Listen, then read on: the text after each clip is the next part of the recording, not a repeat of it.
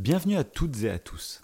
Aujourd'hui, nous allons parler d'un jeune Spider-Man au talent électrisant avec un film où l'animation révolutionnaire vous transportera dans un monde visuellement stupéfiant où chaque scène est un tableau vivant. Préparez-vous à être transporté dans un univers où l'action, l'émotion et l'innovation se marient parfaitement. Installez-vous confortablement au coin du feu et en route pour une aventure extraordinaire à travers le Spider-Verse de Miles Morales.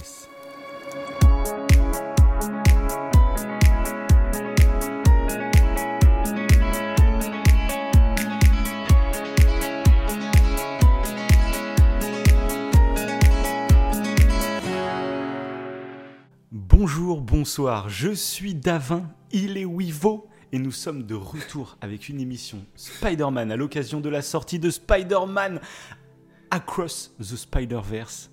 Wivo, comment vas-tu ? Fou ! Parfaitement bien. Mais alors, parfaitement bien. Enfin, non, il faut dire la vérité aux auditeurs. Et j'ai une petite allergie au pollen assez intense, du coup j'ai un peu le nez bouché. Donc voilà. Ça s'entend. Ça s'entend.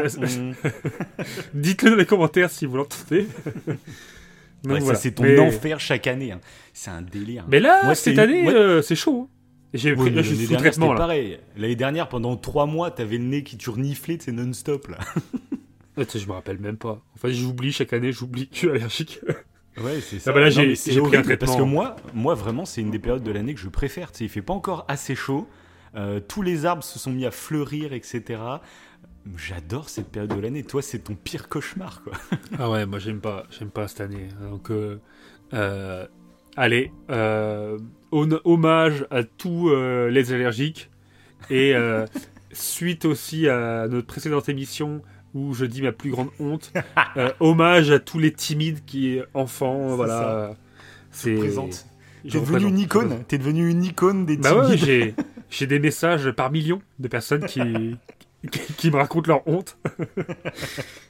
Non, mais franchement, en plus, c'est vrai que c'est cool. Donc, je vous invite à écouter la dernière émission et notamment ce moment. Bah, par contre, tu viens de spoiler que c'est toi qui as perdu. Petit spoil, dommage, mais bon.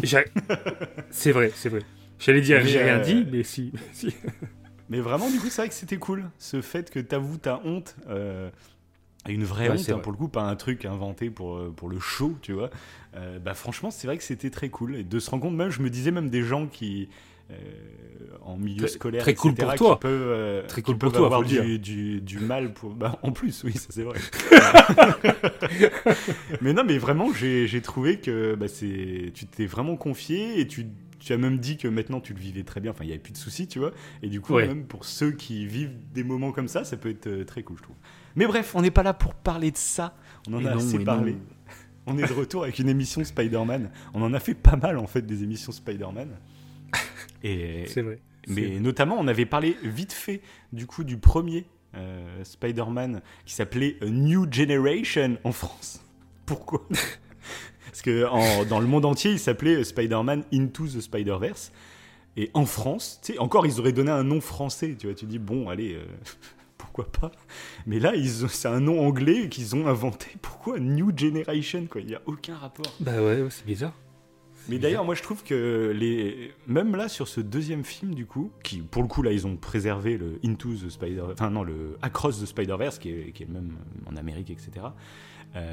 Mais j'ai des petites réserves sur la VF que je trouve... je sais pas, il y a des maladresses qu'on n'est pas habitué, parce que nous, tu sais, on a souvent l'habitude de défendre la VF, on adore les doubleurs VF, etc. Mais là, je sais pas, déjà sur le premier, tu sais, ils avaient... c'était en 2018, donc c'était en décembre 2018, donc c'était après la victoire de la France en Coupe du Monde. Et du coup, ils avaient invité des joueurs à faire quelques voix, notamment des méchants, et t'as des répliques... je vais te frapper comme un coup franc, tu vois, ou un truc comme ça, tu fais « oh là là ». C'est ça.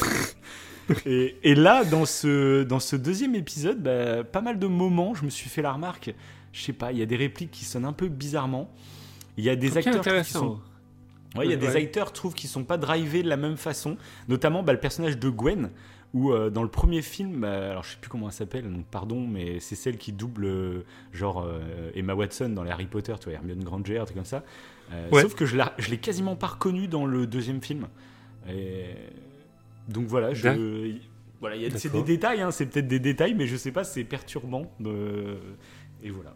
Donc, bref, je commence les critiques. Là, moi, je sors le lance-flamme pour cette émission. Ah oui, c'est là, ça va être. On va faire que des critiques. Hein.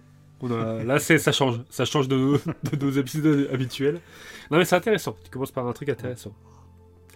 Mais donc voilà, donc ce film, nous à l'époque, on en avait parlé vite fait dans une émission, on avait fait plein de Spider-Man, je sais pas si tu te rappelles, c'était l'émission quel est le meilleur Spider-Man, etc. On avait parlé du jeu, on avait parlé du coup de celui-là, on avait parlé de tout, des trilos, enfin celle avec Tobey, avec Andrew, enfin tout ça. On avait fait une émission du coup pour l'émission, enfin pour le film, comment il s'appelait déjà, tu sais, avec les No Way Home. Spider-Man. No Way Home. Ah non, mais non. Ça. Non. Oui, si. C'est ça. C'est ça. Non, c'était avant.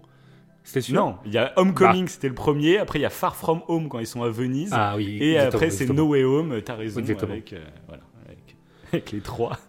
Et du coup, voilà. C'est. Bah moi, je dois avouer que, de toute façon, je l'en ai déjà parlé dans ces émissions-là. Mais j'ai deux super-héros vraiment que j'aime beaucoup. C'est donc Batman et Spider-Man. Ouais. Donc j'en ai un chez DC, un chez Marvel, comme ça je suis bien.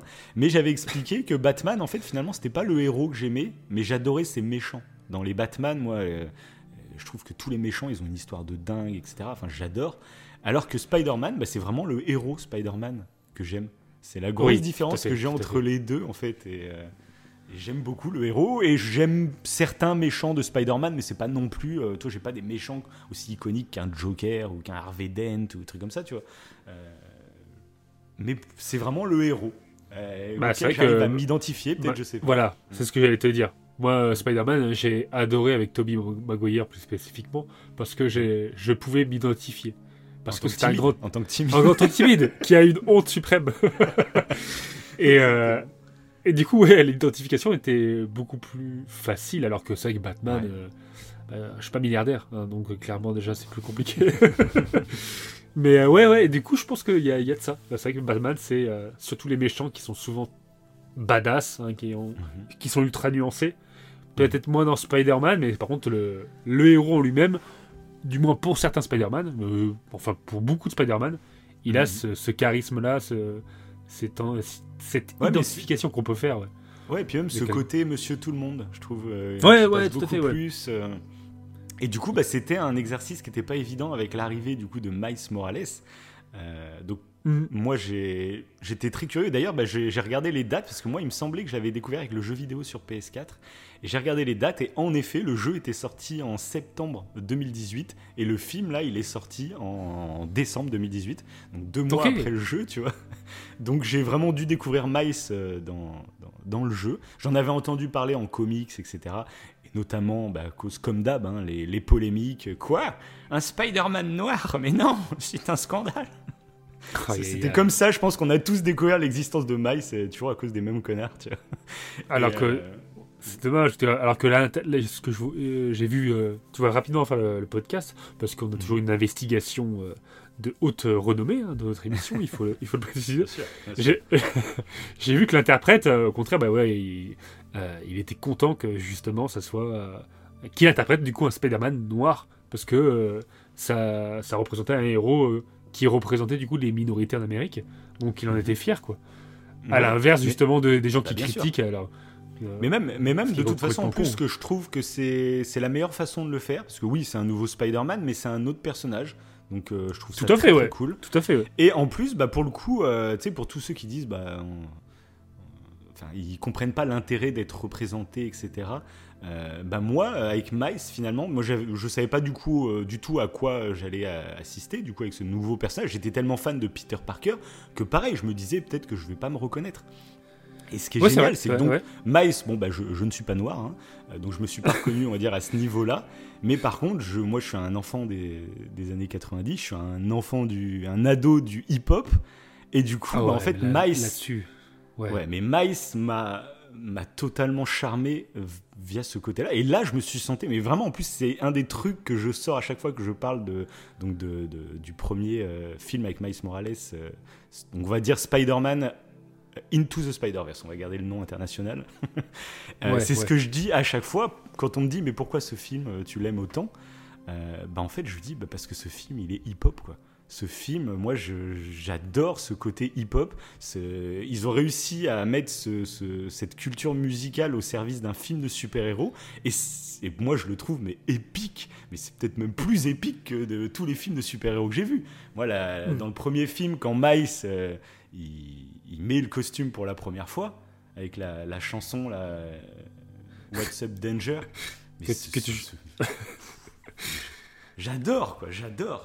Et je suis trop content parce que je m'étais fait aussi la remarque avec le film Creed, où pareil, j'avais eu ce même sentiment, donc normal parce qu'ils utilisent un peu la culture afro-américaine, et du coup le hip-hop est intrinsèquement lié à cette culture, et du coup, mais moi du coup je me reconnais, et aujourd'hui vraiment, j'adore toujours Peter Parker, parce que c'est une partie de moi-même, mais Miles Morales c'est une autre partie de moi-même, et je me reconnais tout autant en fait dans les deux personnages, et je trouve ça tellement fort. C'est ce que je me suis dit là, je me suis rematé le premier film avant d'aller voir le deuxième au cinéma, et je me suis dit mais vraiment ça me touche en fait, je sais même pas comment l'expliquer, que le hip-hop soit aussi bien placé dans ce film, c'est comme une reconnaissance, tu vois, aux yeux du grand public ou je ne sais quoi, et vraiment ça me touche, et c'est pour ça que j'avais tellement aimé ce premier film, parce qu'il y avait ça, tu sais, moi je l'avais déjà dit, tu sais, j'avais un peu ce côté revendicatif quand j'étais plus jeune où je défendais le rap, le hip-hop, j'avais ce côté, tu vois, militant.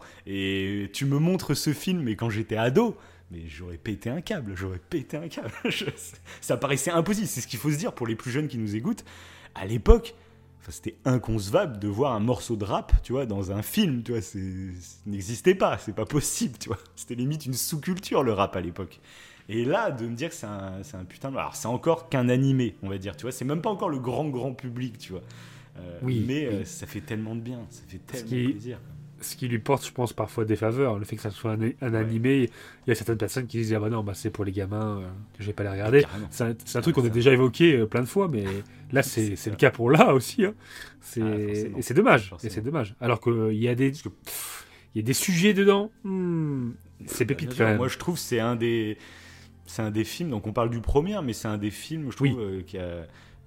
c'est peut-être un des meilleurs films Spider-Man tout court, en fait, tout simplement. Peut-être pas le meilleur, parce que ça dépend des sensibilités de chacun et tout, mais en termes de fraîcheur, en termes d'idées créatives, en termes d'histoire, en termes de scénario, de personnages, franchement, y a rien que pour la musique, hein. On en revient sur la musique, déjà la musique rap, comme tu disais, mais même la bande-son musicale qui va au-delà du rap dans le premier film, c'est puissant, hein. C'est épique à souhait. Donc, Est-ce que tu l'as revu toi aussi, du coup, juste avant d'aller voir le film ? Ouais, tout à fait, ouais. Alors franchement, je me rappelais pas qu'il était aussi bien. Tu te l'es fait au casque, à la barre de son, tu te l'es fait comment du coup ? Je l'ai fait au casque, Ok. Ouais, comme moi.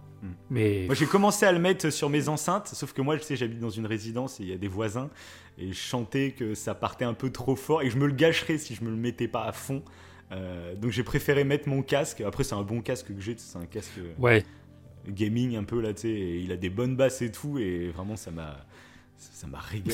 C'est ça qu'avec la barre de son, j'aurais kiffé quand même. Ouais, parce que j'imagine toi ta barre de son. Fait trembler toutes les pièces. Là, je laisse tomber. Tu sais, ce film. Mais ça me fait penser que c'est What's Up Danger, non ?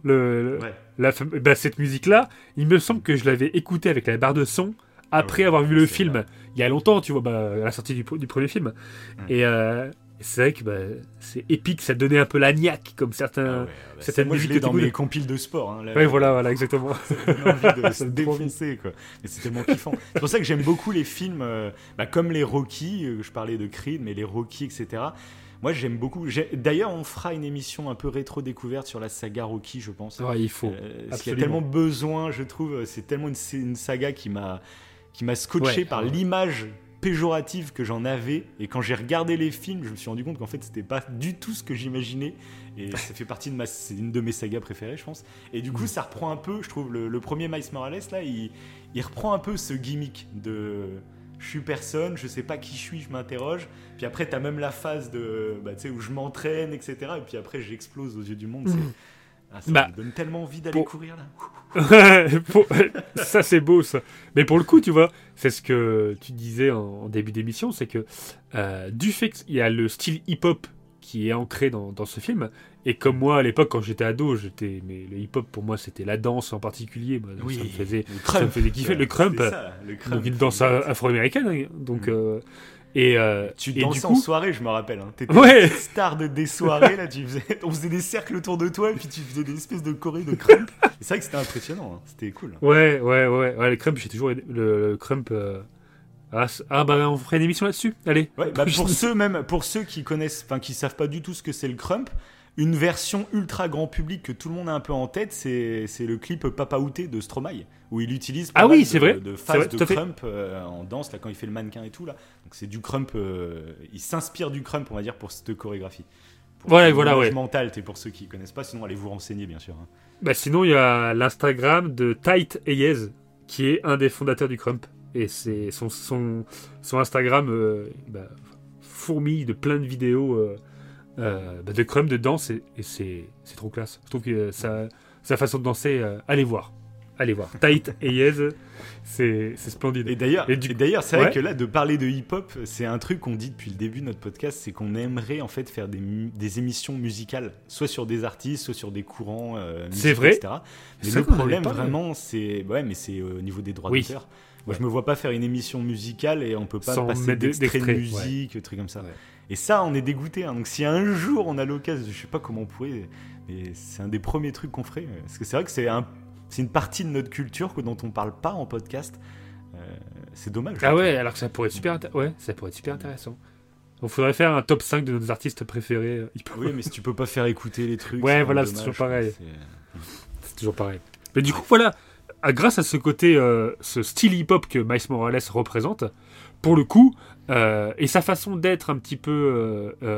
on parlait de Tobey Maguire avant, dont on s'identifiait, mais Tobey Maguire, à l'époque où je l'ai vu, il était quand même, en termes d'âge, il était plus âgé que moi. À l'université déjà, il était... C'est ça.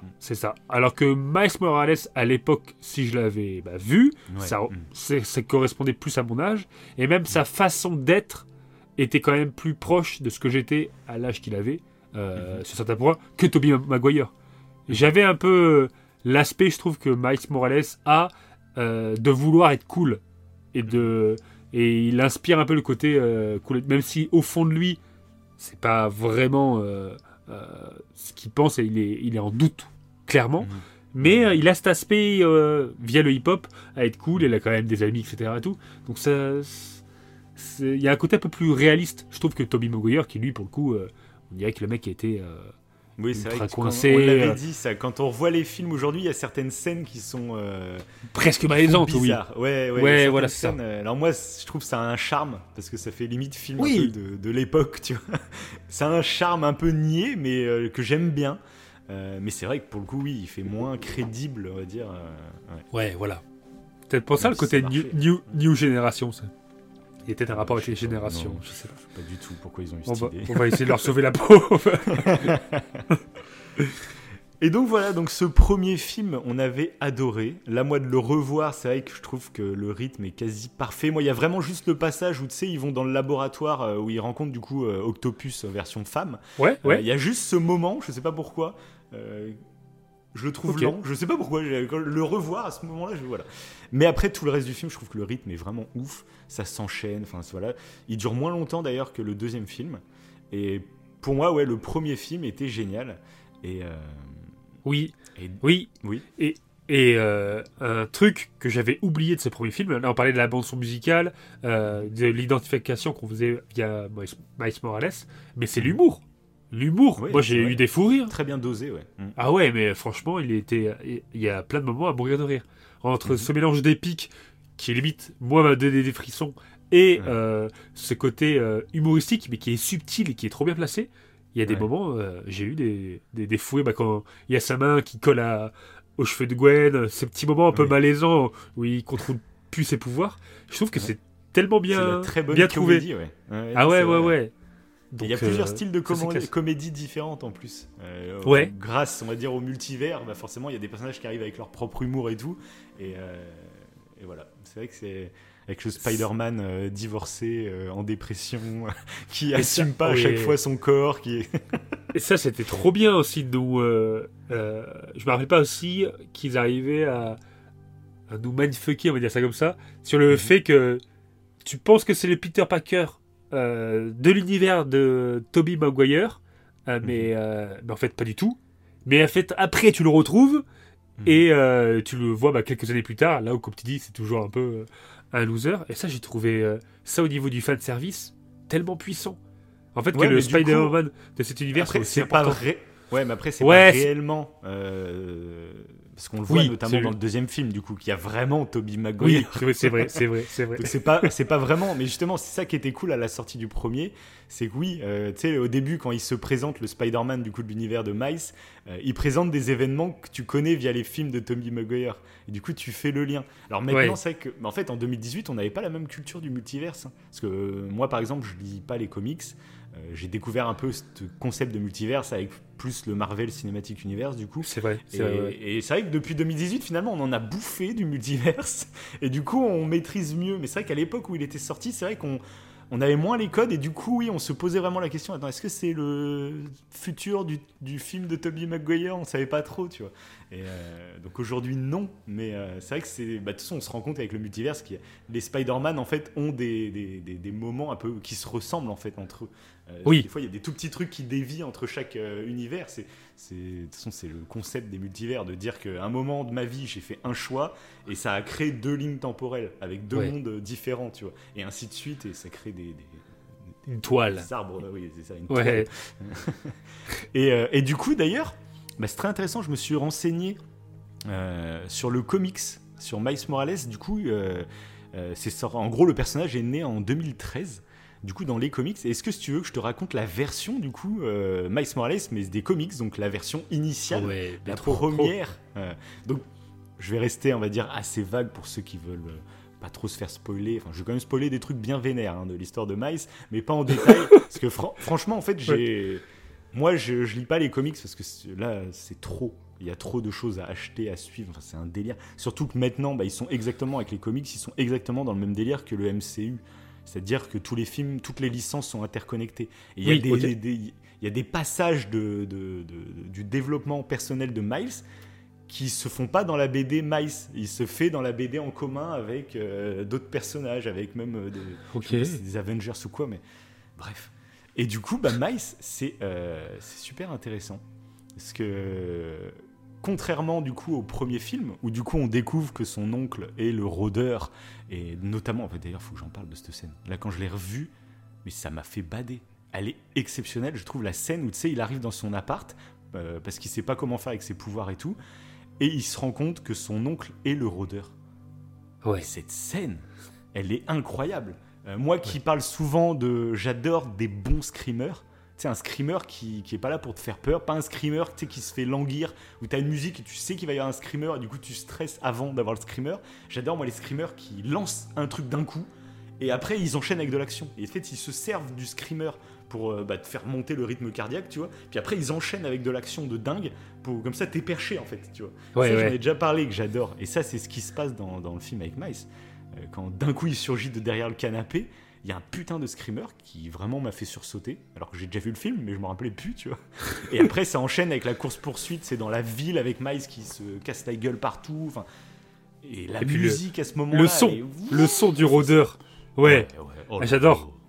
Elle est puissante, hein. Clairement, oui. Il y avait un petit côté horrifique aussi dans très léger mais à ce moment-là, c'est vrai qu'il est pour des gamins, tu vois, ça peut être impressionnant même. Hein. C'est un moment qui peut marquer, qui peut vraiment marquer. Clairement. Et donc du coup, c'est très intéressant ce qui se passe avec le rôdeur, je trouve, dans ce film. Mais ce qu'il faut savoir, donc dans la vraie version, on va dire la version initiale de Miles Morales, c'est que donc son oncle est bel et bien le rôdeur lui aussi, sauf que ça va pas du tout se passer de la même façon. Le rôdeur, en fait, quand Spider-Man, du coup, en fait, en gros, il y a un peu le même délire où Spider-Man va se faire tuer avec une bataille avec le bouffon vert, etc. Et du coup, Miles, lui, en fait, il se fait piquer par une araignée parce que c'est les labos Osborn qui essayent en voyant un Spider-Man, ils se disent merde, il faut qu'on essaye de reproduire des animaux génétiquement modifiés pour créer des super-humains, etc. Tu vois, en gros. Et sauf que Osborn se fait arrêter, donc les labos tombent à l'abandon, etc. Et pareil, Miles, il descend dans les labos pour faire un peu de l'urbex, hein, finalement. Et c'est là qu'il va se faire piquer par une araignée. Voilà. Okay, ce qui est très intéressant, c'est que c'est une araignée. L'araignée, en fait, il y avait plein d'animaux, tu vois, qui étaient génétiquement modifiés, et l'araignée, c'était l'animal, on va dire, numéro 42, qui est très important, du coup, dans les films. Dans le 2, ouais. C'est ça. Ouais. Et donc, c'est très marrant, les petits, ces petits détails, qui, j'aime bien, qui mettent des petits clins d'œil, c'est vraiment pour les fans de fou, quoi.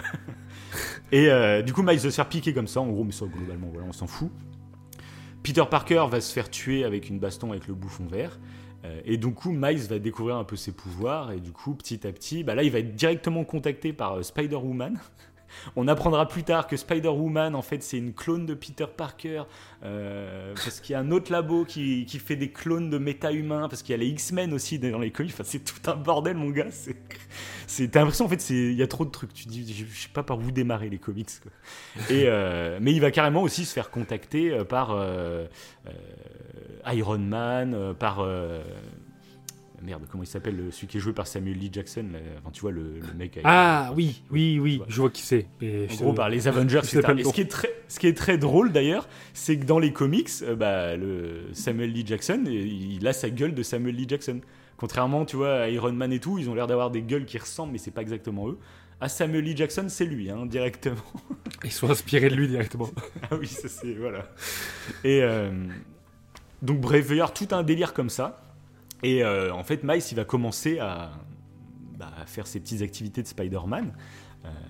Et en fait, son oncle va lui dire de venir. Et en fait, son oncle, donc le rôdeur, va lui dire qu'il l'a reconnu. Et du coup, il n'y a pas comme dans le film où, tu sais, il découvre au dernier moment avant de se faire tuer. Là, Miles et le rôdeur, ils ont une vraie discussion, etc. Okay. Et du coup, là, c'est là que c'est très, très intéressant. C'est que le rôdeur, du coup, lui dit « Viens, avec tes pouvoirs et les miens, enfin, on peut faire des dingueries. » Et puis Miles, il fait « Mais non, moi, c'est mort. Je peux pas, tu vois, c'est même pas possible. C'est... » Voilà, quoi. Et du coup, il va s'en suivre, en fait, une baston vraiment entre les deux, où son oncle va vraiment péter un câble contre Miles. Donc, c'est pas du tout le même côté l'oncle gentil, tu vois, dans l'animé. Là, c'est vraiment l'oncle « Ok, t'es pas dans mes affaires. » Et ça part en baston. Tu vois, je trouve déjà c'est ultra vénère. Je trouve c'est dur. Et en fait, dans ce combat, Miles va tuer son oncle. Mais on va dire volontairement. Tu vois, c'est pas un accident ou je sais pas quoi. Il va le tuer parce que pour se défendre en fait. Et son père, qui est aussi capitaine de police, etc., va assister. Donc là, tu vois, dans le film, on le voit en train de. T'assister au truc, mais c'est léger, tu vois.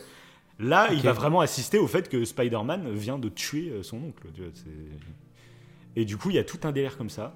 Donc déjà, je trouve, niveau questionnement, c'est assez cool. Et ensuite, il va y avoir l'apparition de Venom dans le monde de Miles. Venom qui va être persuadé que le père de Miles est le nouveau Spider-Man. Alors, je ne sais pas trop pourquoi. Je n'ai pas lu en détail les comics. Et du coup, le Venom va tout faire pour essayer de tuer donc, le père de Miles. Donc Miles va s'interposer, blablabla. Sauf qu'en gros, ça va finir sur l'inverse. Son père, en fait, va survivre, mais il va être handicapé par la suite. Donc son père, il va avoir des grosses difficultés pour marcher, un peu comme Grand Corps Malade, tu vois, avec une canne, etc. Enfin, une béquille. Okay. Et par contre, c'est sa mère à Miles qui va mourir. Et sa mère qui, au moment de mourir, Miles s'est déguisé en Spider-Man pour essayer de la sauver. Et elle lui dit « Enlève ton masque, je sais depuis le début que c'est toi. » Enfin, il y a tout un truc touchant là-dessus. Mais du coup, c'est sa mère qui décède. Et son père, lui, est encore convaincu que c'est à cause de Spider-Man que la mère est morte. Et du coup, voilà, Miles va arrêter d'être Spider-Man parce qu'il se dit ça fait 2 mois que je suis Spider-Man, c'est le bordel. Sauf que il va finir par le redevenir, il va finir par l'avouer à son père et son père va péter un câble et va disparaître. Et voilà, je laisse pour ceux qui veulent connaître un peu la suite parce qu'après ça part dans plein d'embranchements. Voilà, le père de Miles disparaît sur cette révélation et je trouve ça très intéressant encore une fois. Mais ça on va en reparler aussi dans le deuxième film parce qu'il y a des révélations du coup avec l'impact sur des proches qui est très très cool je trouve dans le deuxième film. Mais donc voilà un peu l'histoire de Miles dans les comics, dans les grandes lignes hein, bien entendu. Mais je kiffe le style graphique pour le coup, je kiffe. Et ça donne envie de le lire mais je trouve c'est tellement dommage que déjà c'est un budget hein, si tu veux investir dans tous les comics qui sortent. Puis moi je suis tellement à fond quand je m'investis dans une licence, je suis tellement à fond que je suis vraiment le mec qui va après si je m'investis je vais me mettre à tout acheter quoi. Moi, j'ai envie de savoir la petite histoire, pourquoi lui ce personnage arrive à tel moment, j'ai envie de connaître son histoire tu vois, après on part dans un délire c'est fini quoi. T'achètes plus que ça quoi, donc, ouais, mais donc c'est, voilà C'est pas mal. Ça fait j'aime beaucoup ce genre de... Ça fait un peu un dilemme quand tu te mets à la place du père, où il croit du coup que Spider-Man est en train de tuer toute sa famille presque. Enfin, du coup, il y a l'oncle, après il y a la femme, enfin son frère du coup, après il y a la femme. Et après, quand il apprend du coup que c'est son propre fils... Mais dans ta tête, c'est tellement horrible. Parce que tu dis, en plus, oui, il a dû haïr Spider-Man pendant des mois, en fait. Il avait une haine viscérale, quoi. Et donc, il doit se dire, mais quand t'apprends que c'est ton fils, mais tu te dis, d'accord, donc c'est mon fils qui a tué. Parce qu'il se dit pas, évidemment, à ce moment-là, je pense, il a pas fait exprès. Il se dit, pourquoi, en fait, son fils a dû tuer sa femme, et sa propre mère, du coup, et tuer son oncle. Je pense que ça doit être ultra particulier. Donc, super intéressant, ouais, dans le comics. Puis je trouve qu'il y a des sujets, il y a des sujets très graves aussi, très dramatiques. Je trouve que Miles est marqué vraiment par un côté un peu dark. Son histoire, je la trouve très dure. Et avec des sujets, du coup, le fait que l'oncle, il aime Miles, mais si t'es pas dans mes bails, t'es pas dans mes bails. Je trouve ça ultra dur. Je sais pas comment expliquer. Tu sais, c'est... T'as toujours, tu vois, dans le film, alors j'aime beaucoup l'oncle dans le film qui c'est un truand, etc. Mais quand c'est Miles, non, pas touche à la famille, tu vois. En gros, c'est un peu ça. Et là, dans le comics, non. Enfin, t'es la famille, donc je te protège s'il faut, je te propose des bails, mais si t'es pas avec moi, t'es pas avec moi, tu vois. Et je trouve qu'il y a un côté ultra rude et qui est peut-être un peu réaliste aussi de ce qui peut se passer, tu vois, dans la vraie vie. Mais je trouve qu'en plus, dans le film... T'as l'impression que son oncle, au moment où il est sur le toit et qu'il étrangle Miles, il a un moment d'hésitation quand même. Je pense de toute façon, c'est pas pour rien que ce soit dans le 1 et dans le 2, il y a pas mal de clins d'œil aux comics et à plein d'autres Spider-Man. Et là, quand je l'ai regardé pour la deuxième fois, j'avais l'impression que t'avais ce moment d'hésitation où il hésite. Et Miles, il est là, même Miles, il se dit putain... mon oncle va me tuer en fait. Mais dans le film, c'est qu'en plus il l'apprend sur le moment, quoi. Donc il est lancé dans sa rage pour le tuer, et au dernier moment, Miles il enlève son masque pour se sauver, quoi. Et ça marche heureusement, mais c'est vrai qu'il y a ce moment où pareil, là, ce qui va tellement porté par ta rage, ça doit être. Tu fais oh putain. Mais tu sens qu'au final après, non, il tuera jamais. Non, oui, ouais, voilà. Tout à fait. Il y a ce côté, voilà, un peu. Au contraire, il admire un peu Miles en disant continue. Reste comme tu es, quoi. Donc, ouais, c'est ça. Il a conscience d'avoir mal tourné, en fait. C'est ça aussi qui est intéressant dans le film, je trouve. C'est qu'il a conscience d'avoir mal tourné. Il fait genre, je suis l'oncle cool quand il est avec Miles. Voilà, ouais, c'est ça. Mais au fond, il sait qu'il a mal tourné. C'est pas ce qu'il souhaite pour son neveu. C'est ça qui est la nuance. Ouais, aussi est très cool, je trouve. Il aurait voulu que son neveu soit admiratif de lui. Et là, en voyant cette part obscure que qu'il dévoile, ça, par contre. Ouais, voilà, exactement, c'est ça. Là, du coup, il se dit, j'ai échoué, en fait. J'ai échoué. Ah, ça c'est pas mal.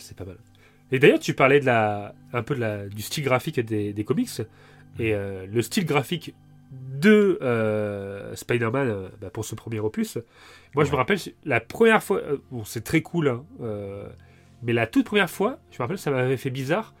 J'avais eu un temps d'adaptation au niveau de l'animation. Je sais pas si... parce qu'il y a un style, de toute façon, il y a une sorte de truc un peu dédoublé des décors, et puis même les animations sont un peu saccadées. Et j'ai vu que c'était du 12 images par seconde. D'accord. Voilà. Et peut-être que ça a joué sur le fait que ça fait bizarre au début, ce côté un peu pas dynamique, mais saccadé comme tu dis. Ouais. Donc, mais après tu t'habitues vite en fait. Il faut que t'habitues. Et là, en le revoyant une deuxième fois, j'ai pas eu du tout cet effet que j'avais eu la première fois que j'avais vu. Et au contraire, ça t'apporte plein de trucs, en fait. Le style graphique façon de ce Spider-Man, même dans le 2, ça apporte énormément de choses. D'ailleurs, dans le 2, en fait, moi je voulais aller le revoir, hein, ça fait une semaine que je suis allé le voir, toi t'as été le voir hier soir, et je te disais, faut que je retourne le voir, et puis finalement j'ai pas eu l'occasion d'y retourner, parce que je pense que c'est un film que je vais apprécier, donc le deuxième, sur la longueur, en observant des détails, etc. Et puis même au niveau du rythme, etc. Il faut savoir qu'il y a plus, donc c'est une première, il y a plus de 7 façons de faire un film d'animation dans le même film, en fait. Et comme tu dis, le nombre d'images par seconde, il y a d'autres styles d'animation qui sont pas au même nombre d'images par seconde. Donc dans la même image, et t'as des personnages qui sont pas la même. Et du coup, ça peut créer ce sentiment un peu d'overdose, tu vois, quand c'est la première fois. C'est un peu le sentiment du coup qu'on a eu dans le 1, qui était un peu bizarre parce que c'était saccadé. mais où on s'habitue.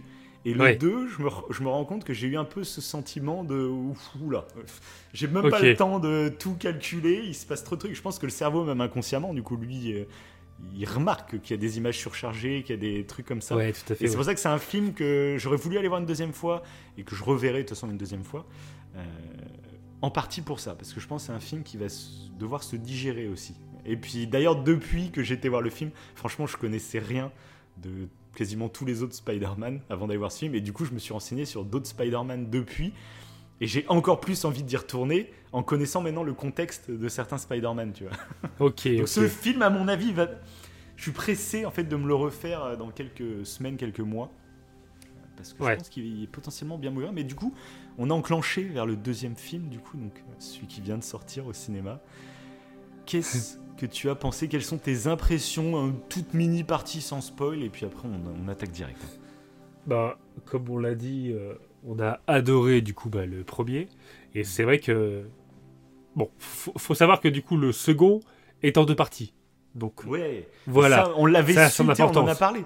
C'est qu'on, moi je l'ai su au moment de l'annonce, parce que je me rappelle très bien qu'il avait annoncé que ce serait en deux parties, mais que les films sortiraient à 1 an d'intervalle maximum. Sauf que j'avais totalement zappé cette information en allant voir le film. Et oui, bah, j'ai préféré te le dire, parce que moi, c'est une partie qui m'a un peu gâché au niveau du rythme aussi. C'est que je me rappelais tellement pas que c'était en deux parties, que en fait, bah, je voyais le temps qui passait. Il y a le temps qui passait. Je fais, mais attends, ils vont résoudre tout en claquement des doigts, ça va être trop pourri la fin. Et j'arrêtais pas de me dire ça. Je fais attends, mais le temps passe, là, il reste un quart d'heure normalement, alors qu'on est à 1000 lieues d'être à la fin de l'histoire. Et ça m'a gâché en partie le truc, donc c'est préféré te le dire pour qu'au moins tu passes cette frustration. Voilà, c'est ça. Mais tu vois, malgré tout, donc en sachant que c'était en deux parties, et j'ai donc évidemment envie de voir la deuxième partie. Ouais. Mais le premier, j'ai trouvé que l'humour était très subtil, et là, dans le second, c'est pas bête, dans l'humour, je trouve qu'il y a beaucoup de répliques. Il tire un peu trop la corde. Il y a des moments où ça m'a pas fait rire du tout. Et même dans la salle, il n'y a pas eu d'autres rires. Il y a même des moments où j'ai rigolé, j'étais le seul à rigoler. Je me suis dit, c'est trop bizarre. Les gens autour de moi ne rigolaient pas. Il y avait, je sais pas pourquoi. Bon, on n'était pas beaucoup. Je crois qu'il y en était une dizaine, je crois, à tout casser. Mais personne rigolait, quoi. Je crois qu'il n'y en a pas eu un seul qui a rigolé. Donc, des fois, moi, je pouffais de rire. Mais c'est vrai qu'en globalité, j'ai trouvé que j'ai nettement moins rigolé que le premier, ça clairement. Je trouvais que l'humour était moins subtil, peut-être parce que c'était plus dramatique, on a avancé, Miles est plus grand, donc peut-être qu'il y a de ça aussi, je ne sais pas, mais ça c'est un petit point négatif comparé au premier. Même la bande son musicale, je trouve qu'elle est moins puissante que le premier. Ah bah ça, alors ça exactement, en fait un truc qui n'est pas un spoil, c'est que dans ce film on n'est plus uniquement sur Miles Morales. C'était pour ça. Miles Morales en fait va aller dans d'autres univers, tu vois, et donc c'est un peu le concept du film, et qui est génial du coup, c'est que dans le premier il y avait des personnages qui venaient dans son univers, et dans les autres du coup il va dans d'autres univers, et du coup chaque univers a sa patte graphique, a son style d'animation, ses personnages, ses histoires, etc. Mais du coup bah, c'est ce que je disais en fait, le premier, bah, en partie ce que j'ai kiffé c'est le côté hip-hop, mais c'est le côté du coup univers de Miles, c'est j'adore. Ça qui doit jouer beaucoup, et du coup, dans le 2, bah, y a d'autres univers, il y a un peu moins de Miles finalement. Donc, déjà, il y a toute cette partie hip-hop qui est quand même présente, mais qui est moins présente. Et du coup, de base, c'est ultra subjectif. Quoi. Subjectif, ouais. C'est moi, ma sensibilité, mais c'est pour ça que j'avais tant aimé le premier. Donc, forcément, le deuxième, il y avait ce petit côté. Mince, en fait j'aime bien l'univers de Miles, alors que j'adore en fait le concept de partir en multiverse, hein, j'adore. Mais. Voilà, si je devais comparer les deux, le 1 reste pour moi le GOAT. Oui, voilà. Mais bon, après, sachant que le fait de pousser le concept des multiverses dans le second apporte quand même narrativement plein de choses intéressantes. Et ça, là-dessus, j'ai rien à dire. Je trouve que le scénario, il est très bien écrit. Il est riche. Ouais, j'ai envie de voir la suite. C'est pour ça que je disais au début, j'ai envie de voir la suite, parce que je pense que ça peut aller très loin, même en termes de dramaturgie. Et là... Par rapport à ça, c'est cool.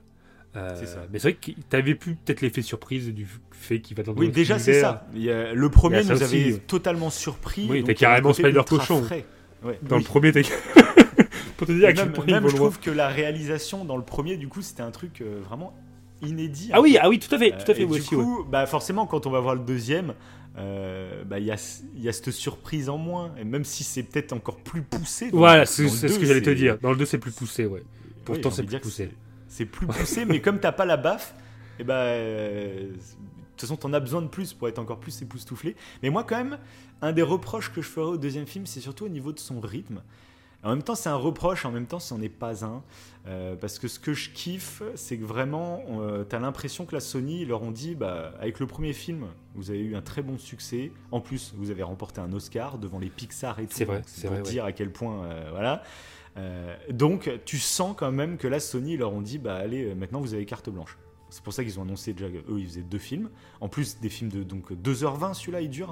Hein. Donc, c'est un film d'animation. Normalement, les films d'animation, c'est 1h45 maximum, tu vois. Il faut que ça soit grand public, tu vois. Pour, et les enfants, tu les mets dans un film de 2h20, voilà, quoi, au cinéma en plus. Et donc, du coup, d'un côté, c'est ce que je kiffe, parce que tu sens qu'il y a une narration qui est complètement différente de d'habitude. C'est pas standardisé. Tu sais pas où tu vas, en fait. Et c'est pour ça même que je te disais, comme j'étais pas au courant qu'il y avait en 2 parties, je comprenais pas vers où le film allait, en fait. Je comprenais pas. Je fais comment il va se terminer d'un coup. Enfin, la fin va être bâclée. C'est ça. Donc du coup, c'est un truc. C'est pour ça que j'ai envie de le revoir. Et je pense qu'on refera une émission de son Spider-Man dans 1 an, quand le film, ouais, voilà, quand le 2 sortira. Et du coup, on refera une intro de comment on a digéré le film au bout d'un an déjà. Ah, ouais. Faudra qu'on le revoie avant d'aller voir la 3e partie, du coup. Donc ça pourrait être intéressant déjà d'avoir ça. Et donc voilà, moi c'est là, ouais, la critique limite c'est ça, c'est au niveau du rythme. Le 1 est tellement efficace, il y a quasiment aucune scène qui sert à rien, ça s'enchaîne, c'est nerveux, c'est limite physique, je trouve. Le premier il est intense, quoi, et ça s'arrête jamais, quoi. Et là, celui-là, je trouve il y a pas mal de moments qui, j'ai l'impression, sont un peu tirés en longueur. C'est le sentiment que j'ai eu pendant la séance. D'accord, ouais. Ah, ça va, pour le coup j'ai pas eu trop de sentiments. Ok, tant mieux. Oui, c'est peut-être juste moi avec le fait que je me demandais où ça allait, que voilà. Ah ouais, mais oui, ça a dû jouer. Mais moi, c'était vraiment l'humour que j'ai trouvé en dessous. Ok. Que le premier. Okay. Ouais. Alors moi, je sais qu'il y a certains moments où je me suis fait la remarque, mais après, ça m'a pas non plus sorti de ouf du truc. Parce que je trouvais que c'était bien compensé avec des vrais moments dramatiques. Je trouve que le premier film, moi, m'avait beaucoup touché au moment où tu sais, le père de Miles vient à la porte de sa chambre étudiante pour lui annoncer la mort de Aaron. Elle est trop belle, cette scène. Où il est attaché Miles Morales. Ouais. Donc son père, il voit Miles derrière la porte, et il voit son ombre. Donc lui, dans sa tête, il doit dire il est juste derrière, mais il ne veut pas ouvrir la porte. C'est ça. Ouais, alors que non, il est bloqué. Ah ouais, cette scène, elle est forte. Mais c'est vrai que là-dessus, ils étaient forts, encore une fois. Dans ce grossi au niveau dramaturgie, mais le premier, ce mélange d'humour avec des clins d'œil et de scènes dramatiques qui fonctionnent, hein, ça marche. Hein. C'est pas parce que c'est un animé que ça ne marche pas, au contraire. Ça te met limite les larmes aux yeux. C'est vrai que dans le 2, là-dessus aussi... Bah dans le 2, tu vois que par exemple, la relation avec ses parents, tu sens qu'ils ont bien kiffé le faire. Dans le premier, Didier, allez, on va continuer. Et pareil, tu vois, bah, par exemple, la relation qu'il a avec ses parents, je trouve très intéressante. Parce que c'est un peu accepter que son enfant, tu vois, lui lâcher un peu, le laisser s'envoler, tu vois, il y a ce côté-là. Mais du coup, bah, c'est une des parties, par exemple, que j'ai trouvé un peu longuette. Toute la phase avec Gwen qui arrive, et puis on n'a pas confiance dans qui c'est cette fille, on dirait une délinquante ou je sais pas quoi. Il y a tout ce côté là que je trouvais qui est un peu étiré en longueur. Tu sais, la fête de son père et tout, je sais pas pourquoi ce moment là, je me suis dit ça s'étire les gars, et je me dis est-ce qu'ils ont pas rajouté des trucs, tu sais, pour encore non, je sais même pas, parce qu'ils auraient pu faire un film plus court tout simplement. Donc voilà, après c'est des micro critiques, hein, franchement. Enfin, globalement, le deuxième film, moi je le trouve globalement supérieur à tout ce qui se fait habituellement, surtout dans le monde des super-héros où t'as des films ultra standardisés de fou. Celui-là, voilà, même si moi je le dirais, hein, le deuxième film pour le moment je le trouve, je l'ai un peu moins aimé que le premier, mais ça reste un bonheur. Voilà. Puis c'est ce qu'on dit souvent, c'est qu'en plus là, c'est difficile de critiquer le film sachant qu'on a que la première partie. Peut-être que ça va exploser avec la deuxième partie, et c'est un tout. Ils ont mis toutes les bases, tous les sujets, ils les ont introduits dans le deuxième, et puis là, dans le troisième, ça va partir en feu d'artifice. Puis il est puissant aussi en ayant vu évidemment le premier, quoi. Enfin, c'est une trilogie en fait, presque. C'est ça, une fois qu'il y aura la trilogie complète, c'est vrai que ça peut être un truc très costaud, hein. C'est même la plus grande trilogie du coup Spider-Man. Ouais, trop. Parce que clairement, moi ça se bat avec celle de Tobey, hein, forcément, mais c'est l'enfance aussi celle de Tobey, tu vois. Et Tobey, le troisième film, je l'ai quand même moins aimé, hein, donc niveau trio, ouais. Je suis pressé de voir la complète, hein, parce que niveau complet, à mon avis, on peut être vraiment bon, hein. Mais largement, moi je trouve elle est large au-dessus de celle de Tom Holland. Mais large, elle est à des années-lumière, je trouve. Là, on n'est même pas dans le même art. Oui, c'est vrai. Mais c'est vrai que tu vois, on avait mis Tobey, et là, moi je me demande avec ce deuxième opus, ouais. Vu là où ça va, ouais. S'il n'est pas en train de passer devant. Je me demande si Miles Morales c'est pas mon préféré. Ouais. Ouais. Parce que je trouve que quand même que le premier est quand même très très puissant. Ouais. Et là où ça peut aller, ça. Déjà qu'il y avait des sujets intéressants dans le premier, ouais. Bah surtout au niveau du personnage intérieurement, en termes de développement personnel, là ça va au-delà. Là, en dans fait. Le second, ouais, ça traite de beaucoup de sujets, mais du coup on va en parler de ces sujets, mais en partie spoil. Et oui, oh oui. Parce qu'on l'a toujours pas dit, oui. On a commencé à micro-spoiler de certains trucs. Donc, passons en partie spoil, vous pouvez partir ceux qui vraiment... En même temps, 45 minutes d'émission, si vous êtes toujours là... C'est que, ouais, vous êtes accro. Bon, on sait jamais. On vous a peut-être donné envie. Allez-y, en tout cas, dans tous les cas, ça vaut sa place de cinéma, il n'y a aucun souci, hein, clairement. Ouais, oui, au contraire, oui. C'est bien de soutenir ce genre d'initiative qui sort de l'ordinaire, quoi. C'est pas du tout ce qu'on a l'habitude de voir, donc foncez, voilà. Mais maintenant, partie spoil. Qu'as-tu pensé de cette introduction ? Bah déjà, c'est Spider-Gwen qui est présente en plus, du coup. C'est plus Miles Morales. Mais moi, j'ai trouvé ça fou que le générique du film, finalement, il arrive au bout d'un quart d'heure, 20 minutes, je crois. T'as le générique avec qui démarre. Oui, ouais, c'est ce que je disais tout à l'heure quand je parlais d'un rythme qui n'est pas habituel et qui n'est pas standardisé. Dans quel film, un blockbuster au cinéma, il y a une intro pour présenter un personnage et son univers pendant 15-20 minutes, puis après le film démarre. C'est n'importe quoi. Ouais, puis en plus, là, il y a... Alors, je sais pas si dans le premier, c'était autant, mais là, il y a un côté très méta. Elle parle beaucoup... je trouve que dans le premier, c'était pas comme ça. Là, elle parle directement au spectateur, en fait. Là, dès le départ... Dans le premier, c'est autant poussé. Oui, je me rappelle. Bon, allez, je vous la refais. Okay. Je suis Spider-Man, j'ai volé. C'est vrai, justement, il y a un petit côté. Il y a ce petit truc, là, ce petit gimmick, qui au début, moi, je pensais que ça allait démarrer comme ça avec une petite intro. Je m'attendais pas que ce soit carrément 15 minutes. Ah oui, c'est parti. Pour moi, film était lancé. Le film était lancé. C'est ça qui est fort. Mais c'est ce que j'ai adoré, parce qu'en plus, le film est lancé direct. Mais en plus, déjà, t'es surpris. Parce que tu t'attends à aller voir Miles Morales, puis tu démarres en fait avec un autre animé, et en plus t'es vraiment dans un autre animé, c'est un autre style graphique, une autre histoire, il y a un côté aquarelle un petit peu, c'est très très joli, moi j'aime beaucoup. Et du coup, moi je connaissais pas en plus plus que ça le personnage de Spider-Gwen, qui est Gwen Stacy. Donc Gwen Stacy, c'est celle qu'on voit justement dans les deux films avec Andrew Garfield, qui est jouée par Emma Stone. C'est elle, la petite blonde de toute façon. Et là, moi, je connaissais pas trop son histoire, etc. Et j'ai trouvé ça génial en fait. Et moi, j'adore le fait que chaque Spider-Man dans un multiverse, tu sens que ça a été pensé pour plaire à tel ou tel public. Et ça, en fait, je kiffe. Je trouve ça trop intelligent dans de ce que je disais tout à l'heure, dans ce sentiment d'être représenté. Où il y en a certains qui ne comprennent pas que ça peut être bien d'être représenté par des personnages. Là, en fait, je trouve ça trop cool de reprendre la légende de Spider-Man et puis de faire différents types qui vont plaire à différents publics, et chacun aura son Spider-Man préféré qui va parler d'une partie de sa vie. Parce que là, Gwen, t'as vu, c'est exactement ça. C'est le côté un peu... la fille un peu introvertie... Il y a son petit groupe de rock, un peu musicienne, qui est un peu hard rock, tu vois. Il y a un peu un côté pas gothique, mais un peu émo, tu vois. Un petit peu rebelle aussi, ouais. Ouais, c'est ça. Et du coup, c'est vrai que j'ai surkiffé. Hein. Ouais, puis c'est très joli. Là, pour le coup, visuellement, même quand elle enlace son père, en fait, ses émotions sont représentées par les couleurs, exact. En fait. D'ailleurs, c'est perturbant au début. Je me suis dit, elle avait pas cette couleur de cheveux. Il y a un moment donné, je me suis dit, et ça change en fait. Ouais, c'est ça. Tu comprends après qu'il y a un lien avec les émotions, avec ses sentiments. Et du coup, c'est c'est très beau, ça ajoute un côté artistique. Les décors en fait sont parfois détaillés, mais parfois quand les scènes deviennent intenses, le décor disparaît quasiment. Il n'y a plus que les personnages, et puis il y a des traits de peinture très, très abrupts, notamment au moment où elle révèle à son père qu'elle est Spider-Gwen, tu vois.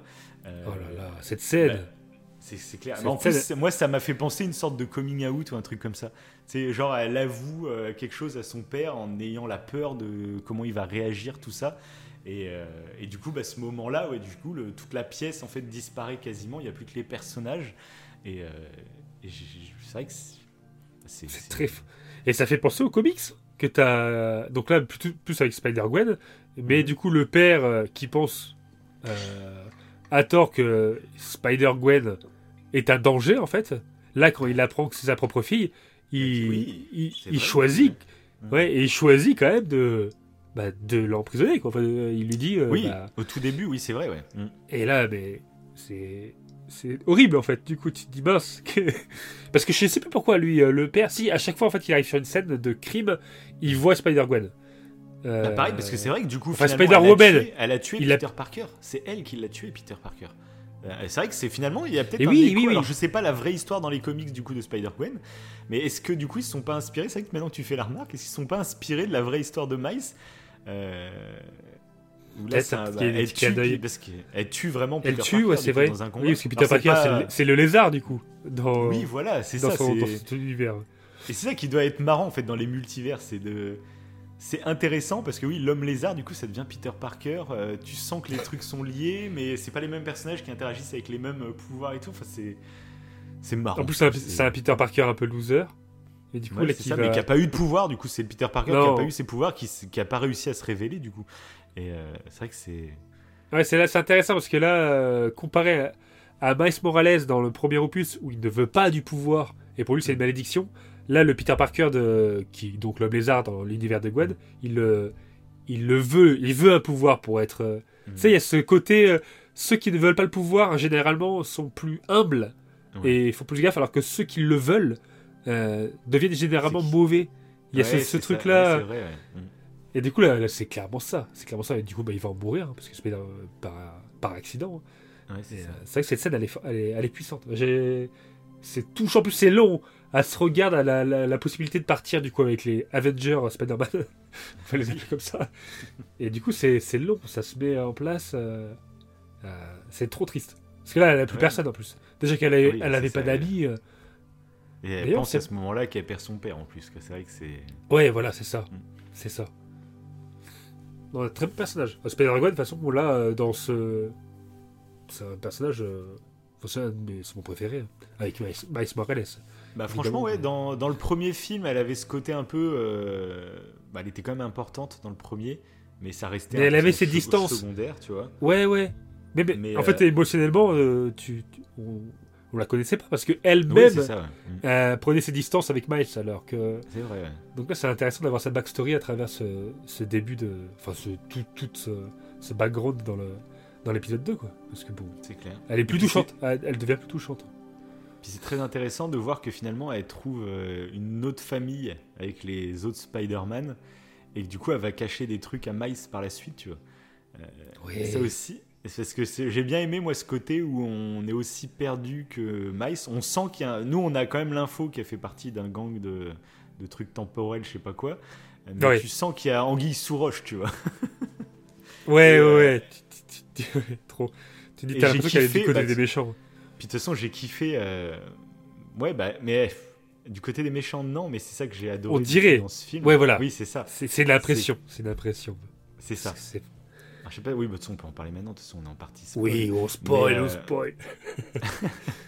Mais ouais, ce côté, en fait, où elle cache pendant toute une partie du film parce qu'elle est au courant que Miles, il n'aurait pas dû être Spider-Man.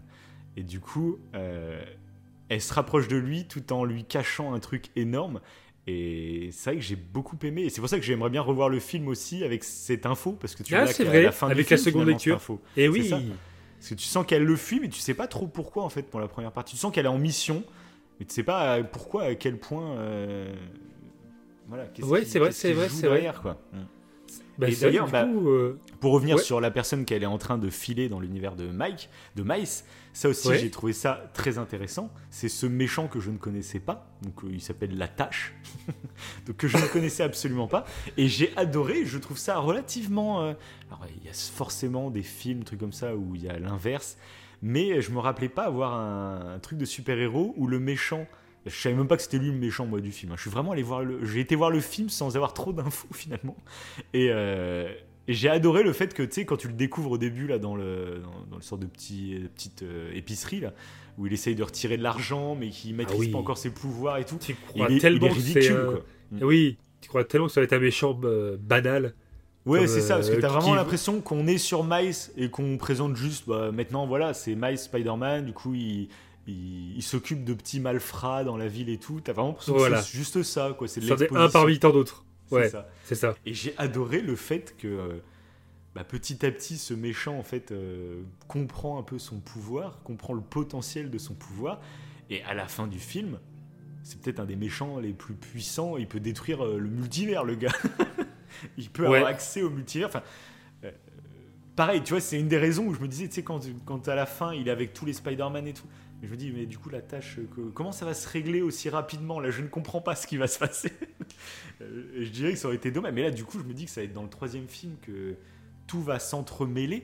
Et vu la qualité d'écriture qu'ils ont, et tu sens qu'ils ont envie de s'amuser avec le multiverse et avec ses incohérences, etc. Je me dis, là, dans quoi ils sont partis pour le troisième film ? Parce que là, il y a plusieurs trucs à régler entre les canevas, du coup, mais aussi ce mec qui a accès au multivers, mais qui n'aurait pas dû exister parce qu'il existe, parce que Miles Morales a été piqué par une araignée qui n'est pas, lui, de son multivers. Enfin, ça part dans des trucs, mon gars. Ouais. D'ailleurs, mais c'était assez fort parce que t'évoques la tâche.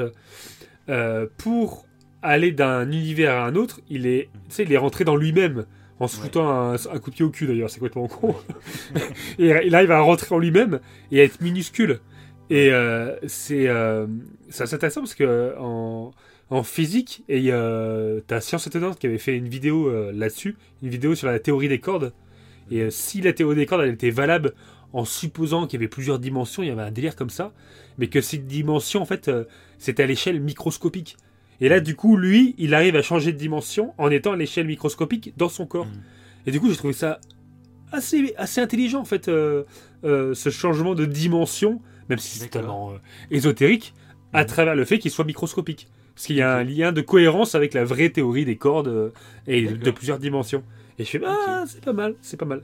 Et j'avais vu ça via Science Étonnante qui fait des vidéos pépites sur la relativité, etc. Et du coup, je l'avais fait, c'est pas mal. Ouais, non, mais c'est intéressant. Et en plus, voilà. C'est le seul. C'est vrai que, du coup, on sent de toute façon qui raccroche parce que tu sais, la première phase du Marvel Cinematic Universe, c'était avec les pierres de l'infini, etc. Donc ça présentait les dimensions, trucs comme ça et tout. Après, ça part dans le multivers. Tu sens qu'ils tu sais, les pierres de la création, c'était un peu le Big Bang, tu vois. Là après ils partent dans le multiverse où c'est les différents trucs, tu sens qu'ils essayent en fait de coller avec des thèses scientifiques à la mode, va dire, tu vois. Et je trouve ça assez marrant. C'est assez fort, c'est assez fort. Et la tâche, pour revenir à son comportement, je trouve que ce qui est assez intéressant, c'est que, et ce qui est assez rare, moi ce que je me suis dit, alors pareil, je connais pas tous les méchants, tous les univers de super-héros, mais là on le voit au tout début où il est limite ridicule et il est limite marrant. Il est assez drôle en fait. Et au fur et à mesure en fait du film, il devient flippant quoi. Il devient flippant, ouais. À la fin, il est réellement. Même sa voix change. Sa voix devient. Même son style, tu sais, le style un peu graphique, on dirait que des gribouillis là. C'est magnifique, oui, et il devient totalement noir d'ailleurs. Il est plus blanc avec des taches noires. Il devient totalement obscur un peu. Et il change. Et c'est réussi. Je trouve que cette montée de méchanceté, d'obscurité que le personnage tient, ça fonctionne. Donc non, c'est un bon personnage. Hein. La tâche, même si je suis très curieux de voir comment ça va évoluer. Ouais, le nom est vraiment ridicule. Mais c'est vrai que je suis très curieux de voir comment ça va être créé, comment ça va être développé après par la suite. De toute façon, je sais même pas, tu sais, avec toutes les pistes là qui sont parties dans ce film au niveau du multivers, je sais même pas comment ils vont démêler tout ça sans que ça soit un peu facile ou truc comme ça. Parce que ils créent du coup des tu sais, ils expliquent des théories dans leur univers qui... Oui. Ça sera vraiment cool si à la fin tu dis ah bah oui, tout est cohérent, tout est... Parce que je trouve qu'ils partent dans tellement de directions où tu peux sortir, tiens, telle incohérence va avec telle incohérence ou je sais pas quoi. Je suis pressé de voir ce que ça va donner. Parce que du coup, un truc que j'ai trouvé génial, c'est qu'en fait on le savait depuis le début que l'araignée qui mord Miles, elle était pas de son univers, parce qu'on la voit en fait glitcher. Tu sais, tu la vois vers... Mais oui. Mais sauf que je m'étais pas fait la remarque. Mais non, bah, tu viens de m'y faire penser. Ouais. J'avais même pas pensé, mais oui, en fait, dès le début, tu pouvais le savoir. Après, tu savais pas les conséquences, mais je m'étais même pas fait la remarque. C'est ça qui est ouf. Mais c'est ce que j'ai fait la remarque. Que ce soit le premier et là le second, c'est quand même la qualité de l'écriture, c'est qu'il y a une réelle seconde lecture. Et ça, ce clin d'œil que tu viens de citer, mais c'en est la preuve ultime. C'est un indice en fait. C'est un indice tellement gros. Et j'y avais même pas pensé, là tu t'en parles, mais oui, t'as raison. Et dès le départ, ça glitch. Mais au tout début du premier film en plus. Oui, donc il se fait mordre quoi, donc ça glitch. Ouais, c'est ça. Tu sais que... Parce qu'en plus, ils te le présentent dans le premier film que les Spider-Man qui sont dans l'univers de Miles, ils glitchent. Donc mais tu le sais. C'était tellement criant. Oui, mais c'est ça qui est génial, énorme, je trouve. C'est énorme. Et je m'étais pas fait la remarque. Après, on savait pas, dans tous les cas, on ne savait pas les conséquences de tout ça. Mais je m'étais même pas fait la remarque. Ah oui, mais ça va être... Je sais pas, je me rappelle même plus ce que je me disais du coup. Je savais que c'était lié quand même à ces multidimensions, mais j'ai pas...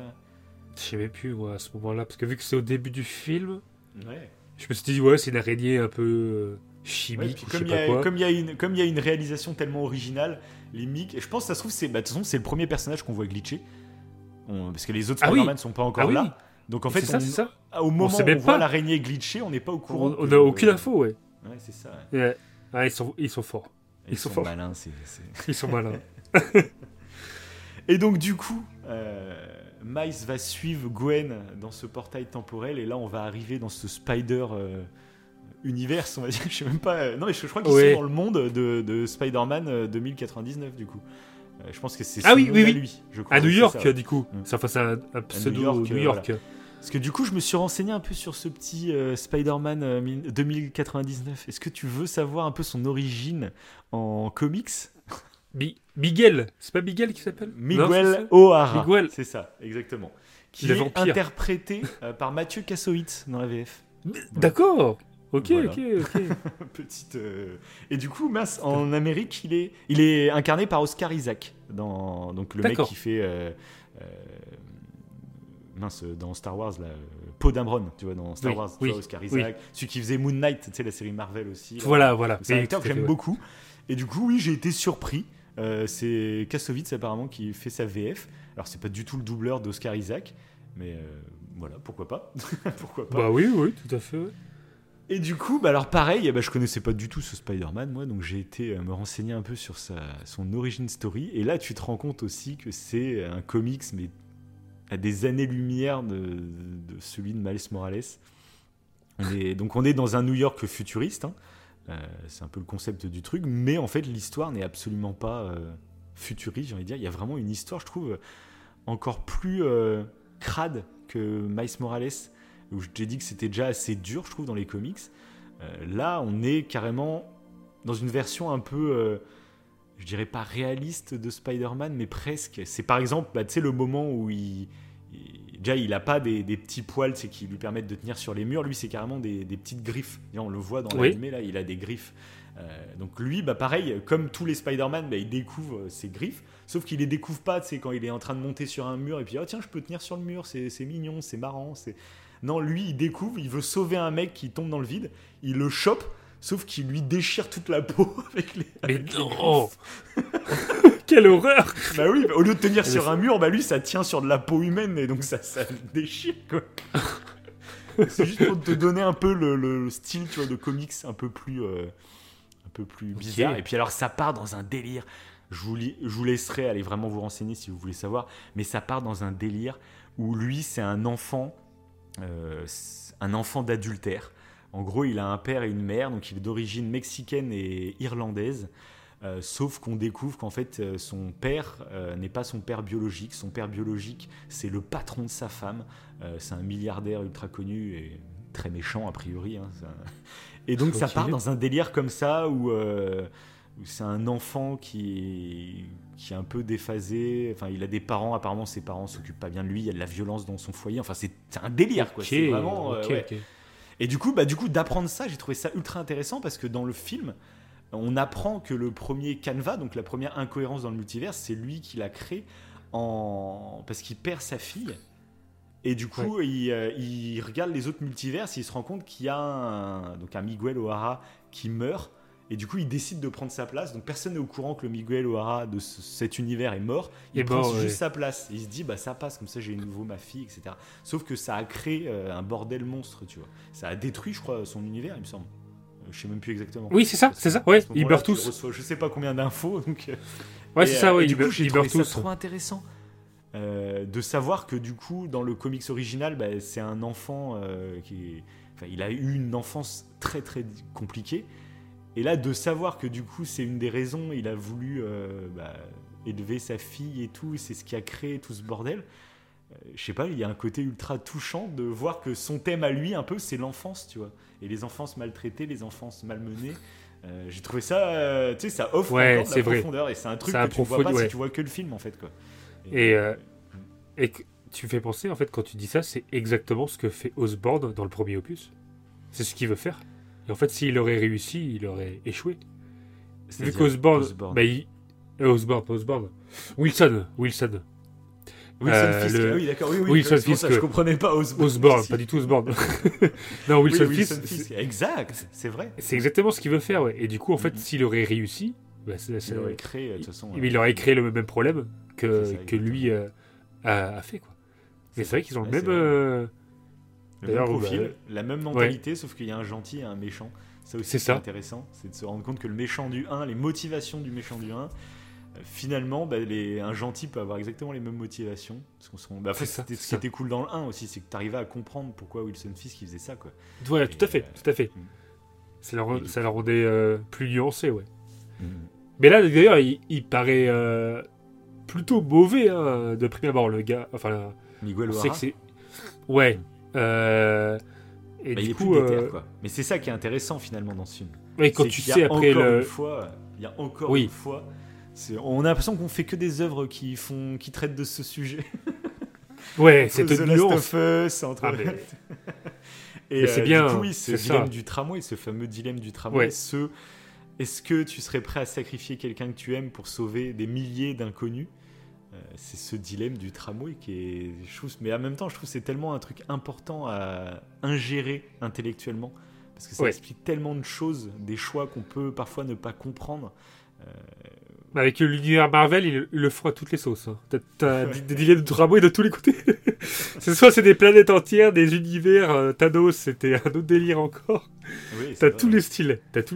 Mais ouais, comme tu dis, après c'est bien. Au contraire, de le mettre à toutes les sauces pour vraiment t'en imprégner. Je trouve que c'est tellement important de comprendre ça en fait. Ouais. Là, pour le coup, c'est un des sujets que je trouve très pertinent. Je trouve que dans cet opus-là, avec Miles Morales, tu le comprends parfaitement. Qu'il a pas envie. Tu peux pas te dire je vais laisser mourir mon père pour sauver. C'est pas possible. Et émotionnellement, c'est pas possible. Et tu le comprends parfaitement. Alors qu'en fait, c'est ce qui est le plus rationnel. Et c'est pour ça que... Et du coup, c'est ça que j'ai adoré. Ouais. C'est justement que Gwen et tous les autres Spider-Man, en fait, sont au courant. Et eux l'ont accepté. Ils veulent pas lui dire. Aussi. Et eux, ils ont accepté parce que forcément, ils sont moins touchés. Ils savent que ça va détruire Miles. Mais en même temps aussi, il y a aussi ce côté que je trouve assez cool. C'est que forcément on n'a pas envie de vivre tous, on n'a pas envie de vivre des moments durs dans nos vies, mais je trouve ça intéressant de se rendre compte que les moments durs c'est aussi ce qui vont former le toi d'après en fait. Et là par exemple Miles, tous les Spider-Man deviennent Spider-Man parce qu'ils vivent un drame quoi en fait. Et ça je trouve ça intéressant aussi, de dire que même si on est au courant que telle ou telle personne va mourir et qu'on fait tout pour la sauver, finalement en fait la personne que t'aurais dû être derrière n'existera jamais, et du coup c'est clair que ça crée une incohérence. Là le Miles finalement n'existera jamais. C'est un peu Vortex quoi. c'est Vortex. Oui, c'est... Oui. allez écouter la série. Oui, d'ailleurs, la série Vortex, dont on a fait une émission en début d'année, c'était la première émission de l'année, je crois. Et ben, elle est disponible sur Netflix en ce moment. Et elle a un très très bon succès sur Netflix, donc c'est très très cool. Oh, c'est super. Parce que c'est vraiment une série qu'on vous conseille à fond et qui mérite d'être vue, même peut-être à l'international et tout, quoi. Donc c'est très très cool. Bref, c'est bon. Petit encart, c'est bon. Vortex. Oh, petit aparté, ouais. Mais du coup, bah, toute cette partie-là, j'ai trouvé ça assez fort. Alors, je me suis posé la question. Est-ce que j'ai relativement tout compris ce moment-là, alors qu'ils te balancent mais des infos dans tous les sens, t'as des Spider-Man de partout, donc t'as ton cerveau, attends, j'ai envie de repérer les petites références. Et en plus, ils t'expliquent toute cette théorie sur le multiverse. Est-ce que c'est parce que bah, on bouffe du multiverse depuis quelques années et que du coup c'est très bien rentré, ou est-ce que le film l'explique réellement bien pour quelqu'un qui est totalement étranger à ce concept ? Je me suis posé la question, parce que c'est un moment qui est très chargé, je trouve, quand même. Hein. Oui, ça va très vite en plus. Ça va très vite. C'est ça, hein. T'as d'autres infos qu'on n'a même pas évoquées là encore qui viennent supplémenter déjà ces infos-là. Donc, c'est ça. Donc c'est la question que je me suis posée. Après moi c'était plutôt relativement fluide. Après pareil, je serais content de revoir une deuxième fois pour bien tout intégrer. Mais globalement j'ai pigé l'idée et je trouve ça très intelligent. Mais donc voilà, mais après, c'est une petite question que je me suis posée quand même. Ouais, parce que bah, tout bêtement par rapport au dilemme de tramway que subit Miles Morales, quand t'apprends un petit peu plus tard, mais je trouve que ça va quand même assez vite, qu'en fait Miles Morales n'aurait jamais dû être créé parce que bah, l'araignée qui le mord est une araignée d'une autre dimension, et bah du coup, ça remet en cause, je trouve, le dilemme de tramway au moment où tu l'apprends. Tu te dis, ah ouais, mais en fait, Miles Morales, lui-même n'aurait pas pareil. Ouais, voilà, du coup, ça te change un peu ton état d'esprit face à ce qui lui arrive et face au fait que... Je trouve que ce qui est fort, c'est qu'une des... Une des quêtes de Miles Morales, c'est de montrer, enfin, et même de se montrer à lui-même qu'il a le potentiel d'être Spider-Man. C'est un peu sa quête. C'est un mec qui n'a pas forcément confiance en lui, qui a l'impression que les pouvoirs sont beaucoup trop gros pour lui. Et du coup, il faut qu'il réussisse à se montrer. C'est le message du 1, de toute façon. C'est, je ne contrôle pas mes pouvoirs et tout, mais je vais me surpasser. Voilà. Et là, je trouve que bah, c'est putain d'intelligence. C'est au moment où il commence à s'accepter, il prend confiance en lui, et ben, on lui a dit... En fait, t'as piqué la place d'un autre. Hein. T'es pas du tout toi qui étais censé être Spider-Man. Bah, je trouve ça et c'est Miguel. Bien, ouais, et c'est Miguel qui lui dit ça aussi de façon violente. Ouais, et t'as l'impression que ça résonne dans la tête de Miles Morales après. Ah bah t'imagines, il a fait tout un travail pour réussir à s'accepter. Et une fois qu'il s'est à peu près accepté, bah, on lui dit bah non, vraiment t'as niqué la place de quelqu'un. Bah ça me fait penser. Tu sais le YouTuber que tu m'as envoyé qui avait fait la vidéo sur The Last. Ouais, exact. Tu vois les secrets de The Last, une vidéo superbe, je trouve. Et ben il a fait une vidéo sur Miles Morales que je vous conseille d'aller voir sur le projet. Ah, j'ai pas encore vu. Ok. Ah bah va le voir. Comment il s'appelle ? Ah ben je sais plus. Ah non. Attends, on va vite le trouver. Parce que pareil, je ne sais plus exactement, mais ouais, ce serait dommage de pas le citer. Et ben du coup il a fait une vidéo sur Miles Morales et j'ai trouvé qu'elle était génialissime. Parce qu'il parle du coup de ce que tu viens d'expliquer là. Et il fait de liaison avec un truc que je trouve très intéressant qu'on avait évoqué dans l'émission de Dingo et Max et de vice versa. Il parle du fait qu'il y a des enfants en fait, qui ont un esprit fixe et des enfants qui ont un esprit évolutif. Et que la plupart du temps, et surtout, ça il ne le dit pas, mais c'est spécifique en France, les enfants ont tendance à avoir un esprit fixe. Un esprit donc fataliste, à se dire si je suis nul, et bah, c'est que je suis nul. Je suis nul à vivre. C'est une fatalité, c'est comme ça. Alors que quand tu as un esprit évolutif, tu es prêt à évoluer, à t'améliorer et justement, bah, tout simplement, à devenir une meilleure version de toi-même. Mais même, je trouve que c'est pas un problème qui touche que les enfants. Hein. Moi, le nombre de gens que je peux rencontrer, par exemple, qui fument, et mais ça reste après. Moi, de toute façon, j'arriverai jamais à arrêter de fumer. Moi, je serais pas capable de ci, de ça, alors que si, en fait, si tu décides de j'ai envie de faire telle ou telle activité, si j'ai envie d'arrêter telle ou telle activité, c'est toi qui as le pouvoir, tu vois. C'est toi qui as le pouvoir, c'est pas quelqu'un d'autre et ne te sens pas faible, en fait. Non, au contraire, des fois, c'est qu'il faut se donner des étapes, en fait. C'est pas. Tu veux être différent, tu voudrais être. Comme ça, je sais pas, je dis n'importe quoi, mais tu veux être meilleur dans un domaine en particulier, mais t'as l'impression que c'est trop loin de ce que tu es. faut y aller étape par étape. Et c'est ça le secret en fait. Si tu veux aller à un objectif particulier, faut pas se dire du jour au lendemain je vais y arriver. C'est petit à petit. Mmh. Et le youtubeur qui en parle parfaitement en faisant du coup l'analogie à Miles Morales du premier opus. T'as retrouvé. J'ai retrouvé dans ta mémoire, c'est ça. On est exactement. C'est Erwan Ingres. H-I-N-G-R-E. Alors je sais pas si on dit Ingres, mais Erwan Ingres. Et voilà. Et j'essaierai de le mettre dans la description là. Donc allez checker la description. Voilà. De toute façon, il y a les chaînes de Science Étonnante et de Edouard du coup qui seront dedans.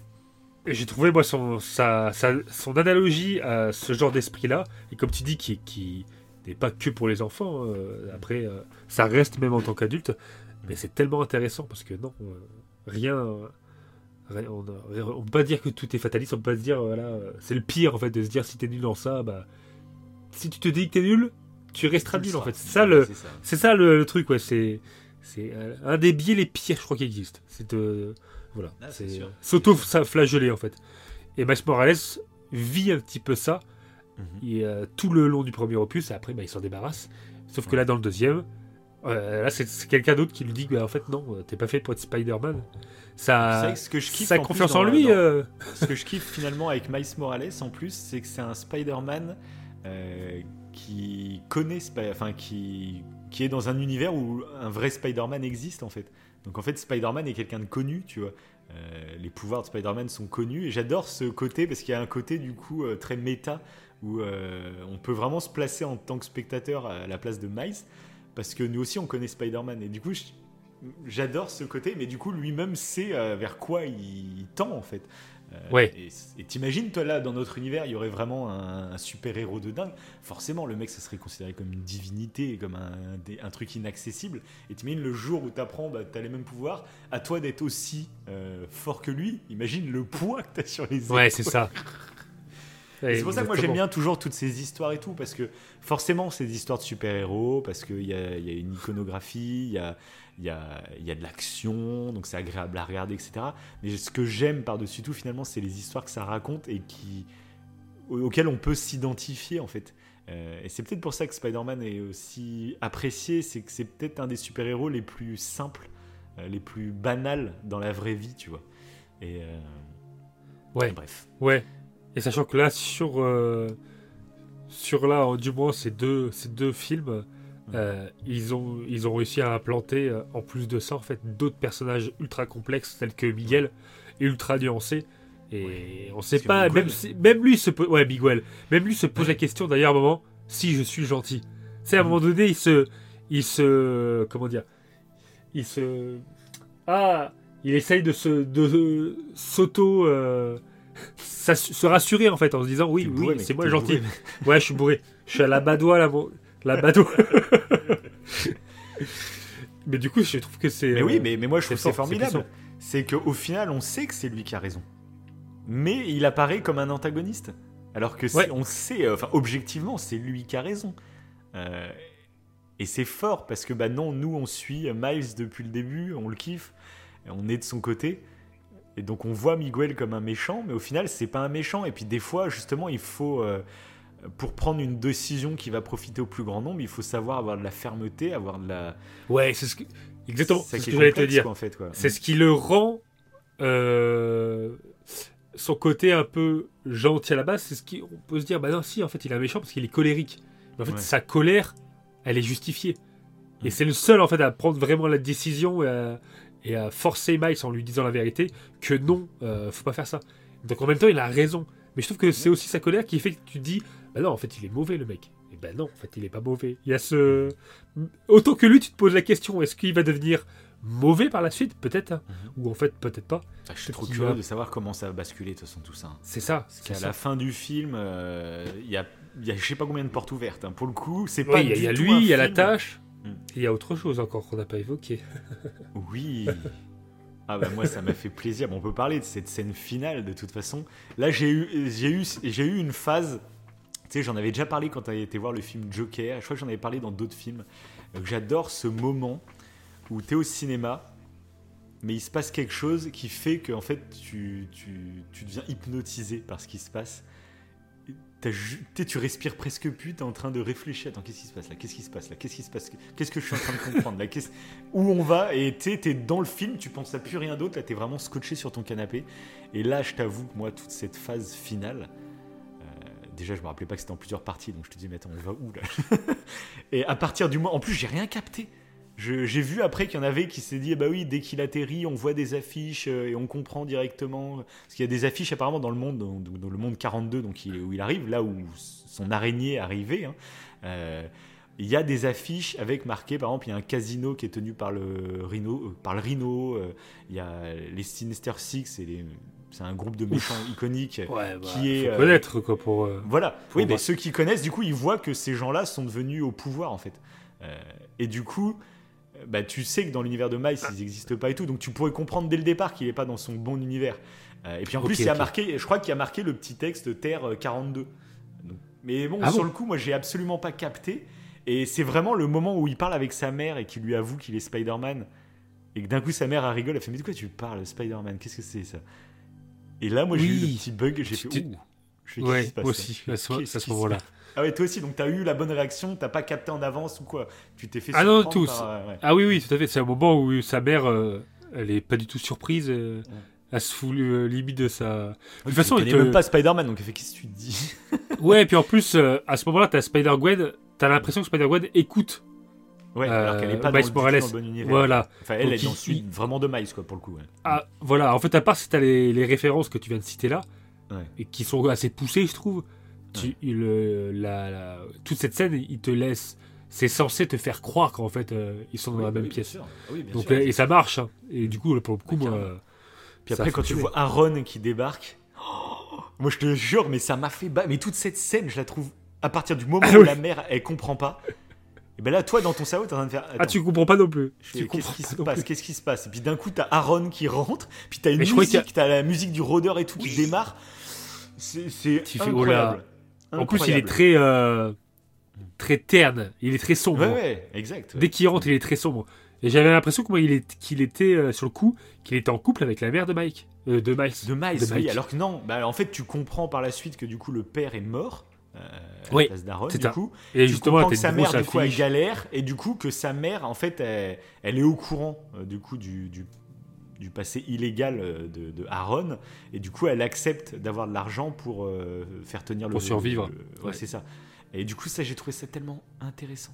Parce qu'au début je me suis dit attends est-ce qu'elle est pas en couple avec Aaron du coup? Ouais c'est ça. Bordel, tu sais pas trop. Après ça monte et pareil même le fait que Miles soit le rôdeur dans cet univers là. Pareil, je l'ai vu venir, mais au dernier moment. J'y ai pas pensé, en fait, directement. Même quand je commençais à me dire, ah ouais, on n'est pas dans le bon univers. Ah ouais, donc Aaron est encore vivant, mais le père est mort. Oui. Ça s'enchaîne tellement que j'ai pas eu le temps de réfléchir. Ouais. Et du coup, j'ai trouvé ça génial de me dire que des fois, en fait, la même personne, suivant le contexte, peut totalement basculer d'un côté ou de l'autre. Le Miles qu'on connaît, t'as l'impression que c'est exactement le même Miles. T'as l'impression qu'il... Il y a un moment où il y a un truc qui a changé et du coup il a basculé dans deux trucs différents et nous notre Miles qu'on connaît on sait que c'est un gars super gentil, un peu maladroit, et qui est touchant finalement, qui a des très bonnes valeurs et là de le découvrir juste il s'est pas fait mordre et du coup il n'y a même pas du tout de Spider-Man dans son univers du coup donc le crime est beaucoup plus présent dans la ville etc. Tu te rends compte que la même personne qui vit des événements de vie justement différents. Ce que je disais tout à l'heure, où des fois on n'a pas envie de vivre des drames dans sa vie, mais on se rend compte que c'est ces drames des fois qui peuvent nous former pour la suite. Là, on se rend compte que ça peut aussi te détruire et t'amener vers. C'est la même personne, mais un chemin de vie totalement différent. Et je trouve que c'est super intéressant pour apprendre aussi à pas juger les autres sans se connaître un peu la vie de chacun. Ça, je trouve ça. Je suis pressé de voir comment ils vont traiter ça en plus. Ah ouais, mais moi aussi. Ça, cette scène finale, j'avais tellement envie de voir la suite.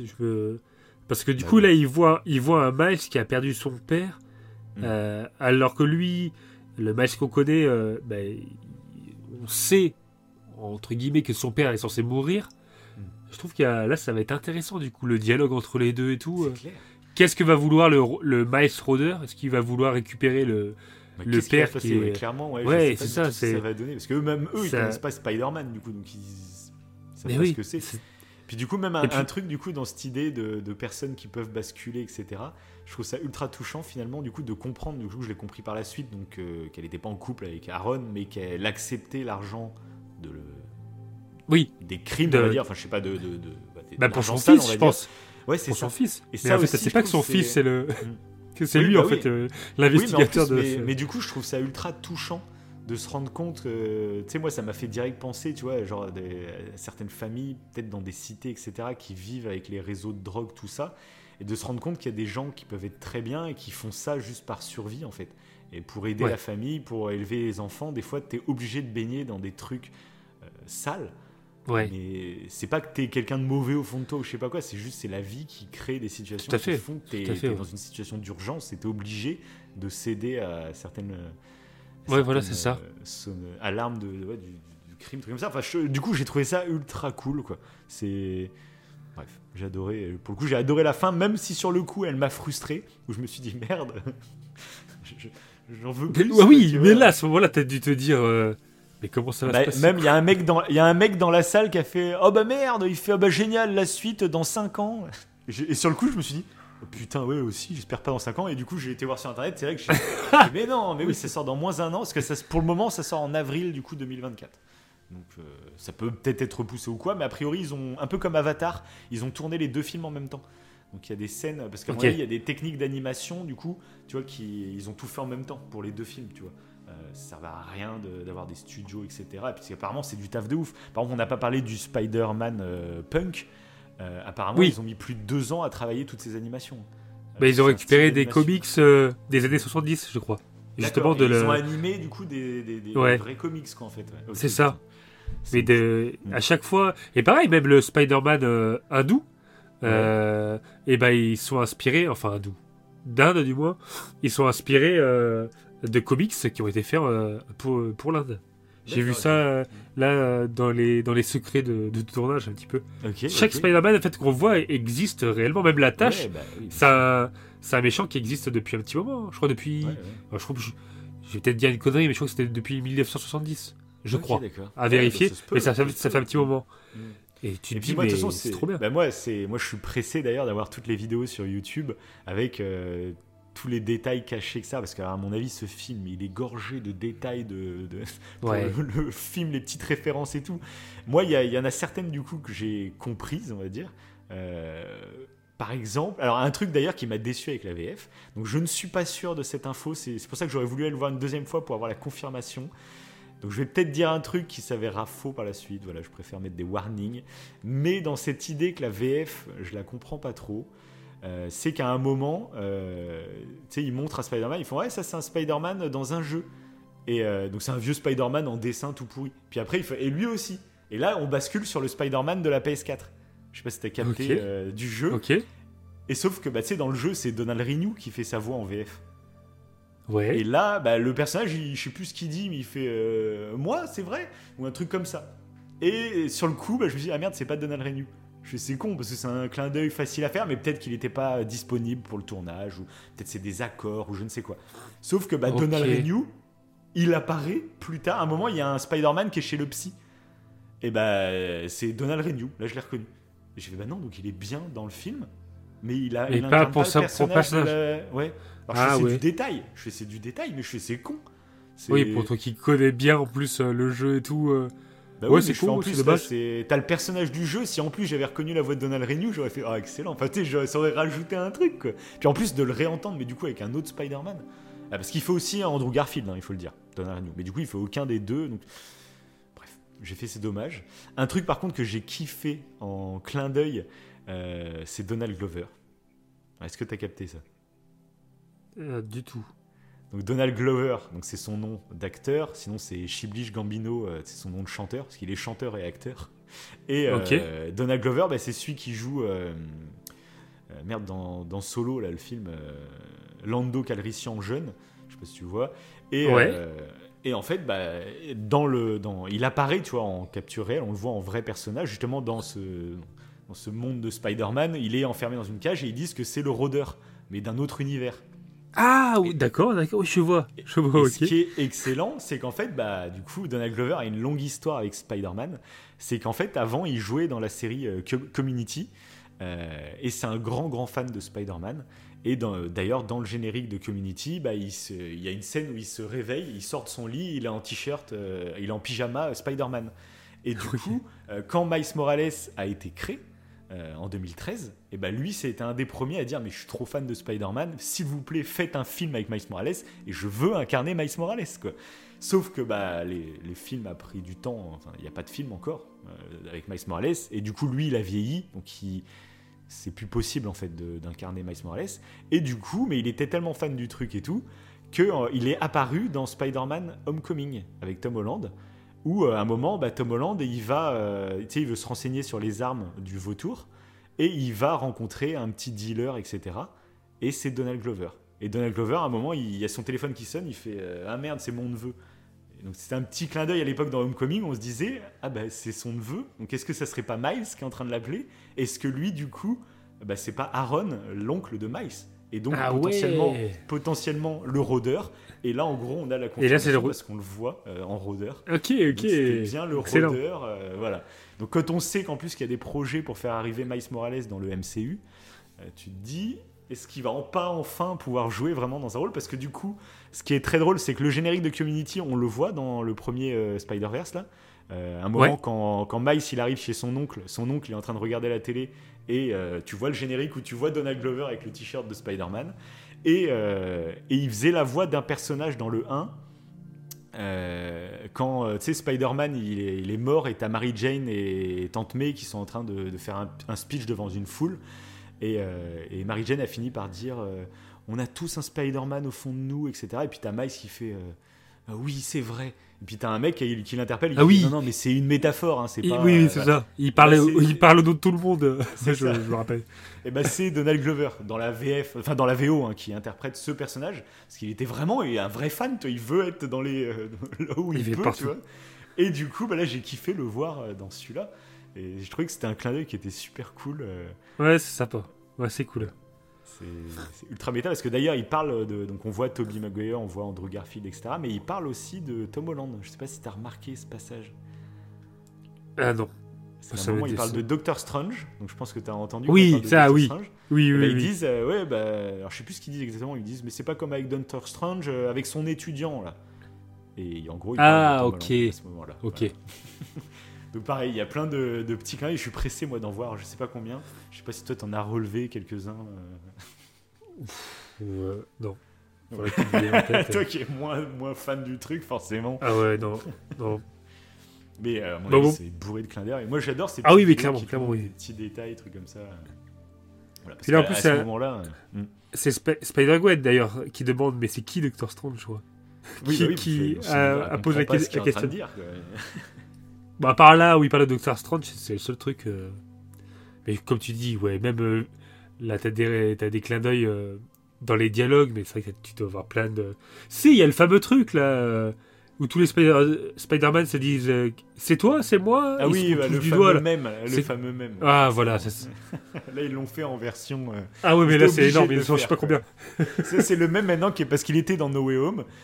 Où t'as les trois Spider-Man du coup qui font quoi moi et t'as à la fin du premier, c'était une des scènes post-générique du premier Miles Morales justement où tu découvres le personnage de Spider-Man 2099 et qui atterrit dans un vieil animé des années 50 là.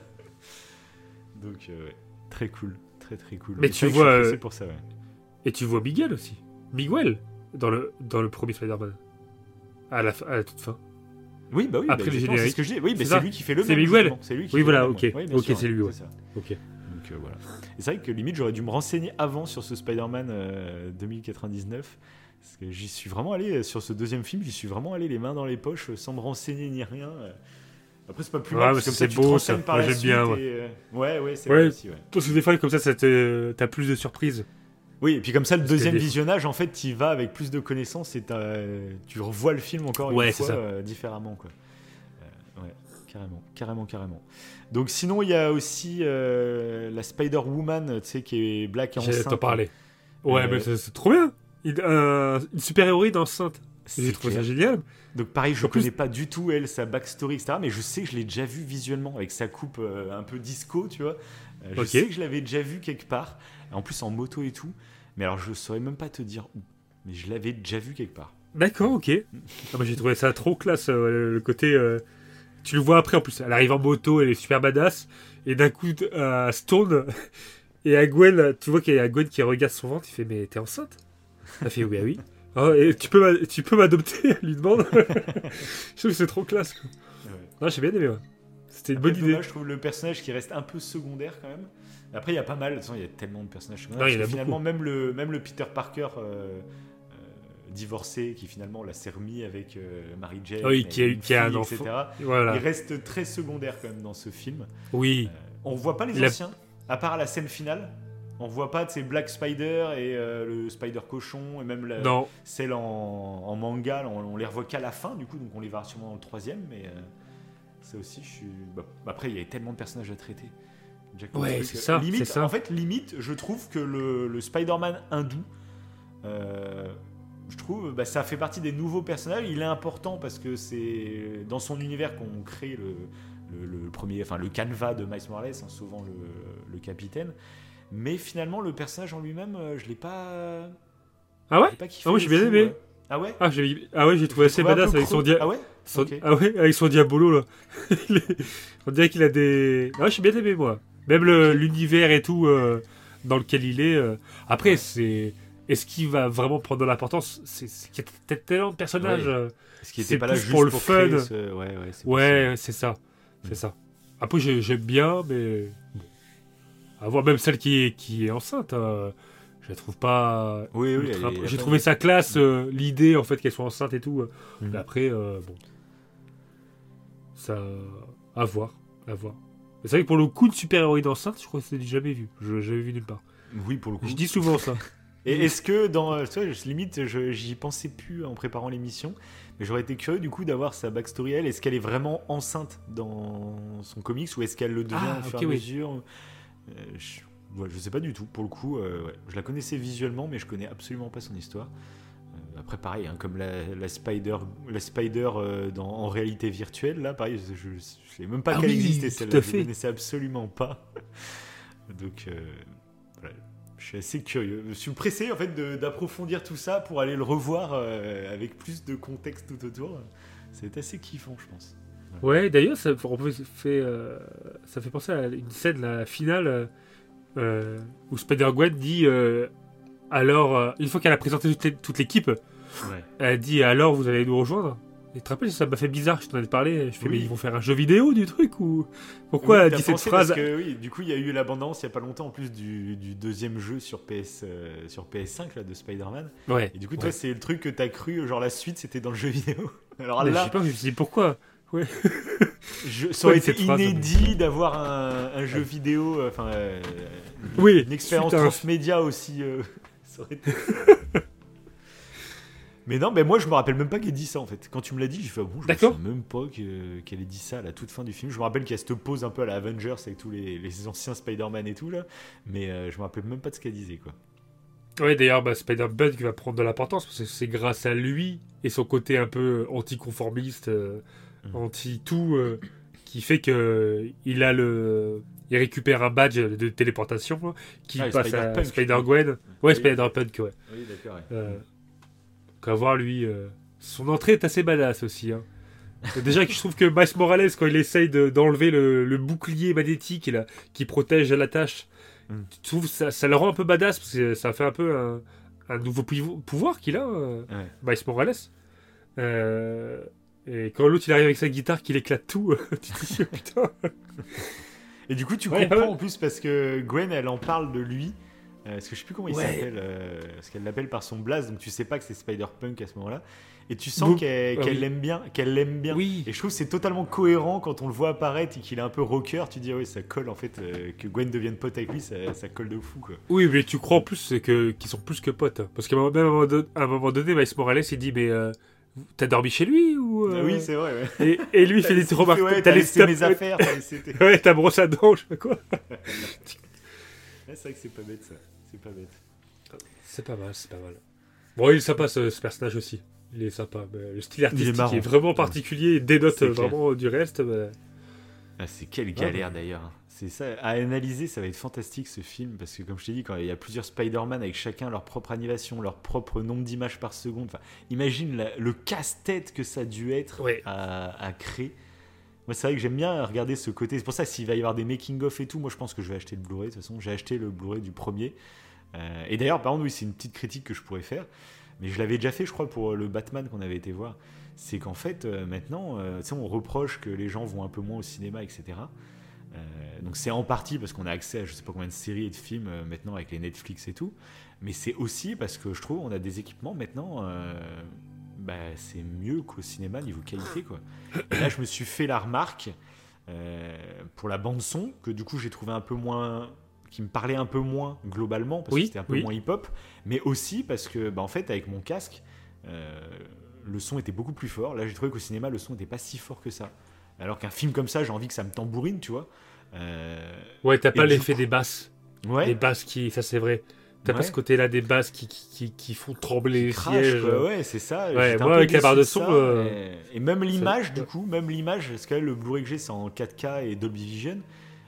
L'image, pareil, là, je trouvais qu'au cinéma, il y avait certaines scènes, notamment avec Miles dans le noir, etc., quand il s'engueule avec ses parents, tout ça. Je trouvais les scènes où on distinguait pas très bien Miles, etc. Enfin, il y avait une perte au niveau visuel. Et je fais putain. C'est une des explications aussi. C'est limite, je préfère moi pour assister à un beau spectacle. Et j'ai pris plus ma claque en regardant le Blu-ray chez moi qu'en regardant le deuxième au cinéma, tu vois. Et alors après, j'étais pas. Maintenant, en fait, c'est que ça nous pousse à aller dans les salles ICE et tout, qui coûtent je sais pas combien la place. Là, j'ai payé 8 euros ma place. J'étais dans une salle qui avait le Dolby Atmos quand même, mais qui avait un écran, on va dire lambda. Mais du coup, tu le ressens, quoi. Et c'est vrai. Voilà, cette petite remarque à faire, c'est mince, les cinémas, équipez-vous, il faut que ça devienne la norme, en fait. Bah oui, sinon on dira pas voir le 3, clairement, on vous le dit. On vous le dit là. C'est dommage, parce qu'en fait, tu vas plus au cinéma pour assister à un spectacle. C'est pour ça que je pense que les franchises ont de plus en plus de succès. C'est que là, tu vois, on y a été au cinéma parce qu'on voulait voir la suite d'un truc qu'on a adoré. Donc on est pressé de voir la suite. C'est pour ça qu'on va au cinéma. C'est plus pour en avoir plein la gueule, tu vois. Et c'est dommage. Avant, t'allais au cinéma aussi pour t'en prendre plein la gueule, pour vivre un truc que tu peux pas vivre à la maison. Et je trouve que maintenant, comme les télés s'agrandissent, la qualité d'image s'améliore, les trucs sonores. Là, moi, j'étais avec un casque. J'étais même pas avec un putain de home cinéma ou je sais pas quoi. J'étais juste avec un casque, un bon casque, mais j'étais avec un casque. Et j'ai pris plus ma claque auditive avec le premier, quoi. Ouais, c'est vrai. Après, ce qui peut être intéressant de se dire quand on va au cinéma, c'est peut-être plus le côté effet de groupe. Même si au niveau qualité, on là, moi, nous, on était une quinzaine dans la salle. Pareil, on était dizaines, ça n'a rien fait. Et là, pour le coup, l'effet de groupe, contrairement à No Way Home, où là, ça avait un intérêt dantesque, là, la limite, je te dis, quand je rigolais, j'ai l'impression que j'étais seul à rigoler. Oui, c'est ça. C'est quoi ce délire, quoi? Donc, et du coup, tu vois, on en ressort le truc qu'on avait parlé dans No Way Home, où justement, No Way Home, tu vois, je l'ai toujours pas revu depuis. J'ai été le voir au cinéma, j'ai pas été le revoir depuis, mais il avait cet intérêt je trouve que là, Miles, c'est largement au-dessus, mais vraiment, en termes de cinéma pur, c'est un meilleur film que je vais revoir, j'en suis sûr, alors que No Way Home, je sais même pas si je le reverrai, mais en termes de séance de cinéma, No Way Home m'a amené un truc inhabituel. Avec une salle qui réagissait, qui était pleine et qui réagissait, qui applaudissait. C'était un moment unique quand même, No Way Home, et que je revivrai plus jamais avec ce film, c'est sûr, mais que j'ai vécu et du coup on peut pas lui enlever ça, tu vois. Et que là, c'est vrai que alors j'ai pas été le voir le jour de la sortie, j'ai été le voir une semaine et 2 jours après sa sortie. Mais même, je pense à la sortie, il devait pas y avoir une ambiance non plus. Je pense pas non plus. C'est pas le même hype, c'est pas le même truc, quoi. Donc voilà. Est-ce que tu as d'autres choses à rajouter sur ce petit film ? Je crois que non, on a fait un bon petit tour. Ouais. Il n'y a rien qui vient. On a parlé de tout. C'était assez bon. Donc rendez-vous dans moins d'un an, du coup, parce que je pense qu'on va se faire une petite émission pour la fin de cette trilogie. Ça m'a un peu hypé, tu vois, d'en reparler tout là, même d'en reparler de cette fin qui soulève de nouvelles questions. Parce que moi vraiment je sais pas où ça va en plus, c'est ça qui est fort, c'est que tu sais pas où on va aller en fait. Il y a tellement de portes ouvertes et tu sais pas dans quel sens ça va aller. Je suis pressé. je suis pressé, j'espère qu'on ne sera pas déçus, j'espère que ce sera vraiment le feu d'artifice final. Je pense que ça va être assez dramatique, de toute façon, je le sens bien, je sais pas ce qui va se passer, mais ouais, il va y avoir du drama, je sais pas. Okay. Je sais pas quoi exactement, mais je sais pas du tout. J'ai peur d'une trop grosse happy end. Je pense pas. Bon. Limite, gardez vu votre le premier. Ouais. Vu le premier, t'avais la mort de l'oncle. Bon, ok. Mm-hmm. T'avais quand même. Voilà, je pense que ils vont nous surprendre. En plus, au tout début dans l'intro, là, ils nous le disent. Vous allez être surpris. Ils se vantent un petit peu comme quoi ça va être imprévisible. Ouais, au tout début. Okay, c'est Spider-Gwen qui le dit. Donc okay. on va voir. Okay. Bah, j'avoue que de l'imprévisibilité, il y en a. Mais bon, oui, on verra. C'est non, c'est bon. Et bah parfait. Et bah écoutez, si vous voulez pas louper l'émission dans un an, bah il y a qu'une chose à faire, c'est de s'abonner. Bah oui. Et oui. On est obligé, sinon. Et bah des pouces bleus, parce que sinon le. Au coin du feu va couler. On va couler, on va sombrer dans le méandre. Donc voilà, comme d'habitude, on le dit en fin d'émission, mais n'hésitez évidemment pas pour nous soutenir à lâcher des pouces bleus, des 5 étoiles aussi, c'est très important, sur Spotify, Apple Podcasts, Deezer, tout ça. Et puis des petits commentaires pour nous dire ce que vous avez pensé du film, pour interagir avec nous, et nous on vous répond très souvent. Donc voilà, et puis ça nous fait plaisir. Donc, Évidemment.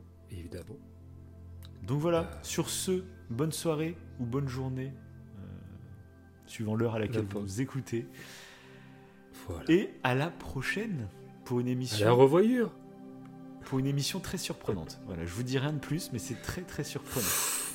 Tellement surprenant qu'en fait, je sais même pas ce que c'est. C'est ça la surprise, mon gars. Non, oui, pour vous dire, on a plein d'émissions en tête. Mais on en a tellement, on ne sait pas dans quelle ordre on va les faire. Du coup, on va faire une pause de 5 mois. On risque bientôt de faire un mois spécial sur une franchise. C'est possible. On ne sait pas encore sous quel format. C'est vrai, mais il y a du rétro-découverte qui risque d'arriver.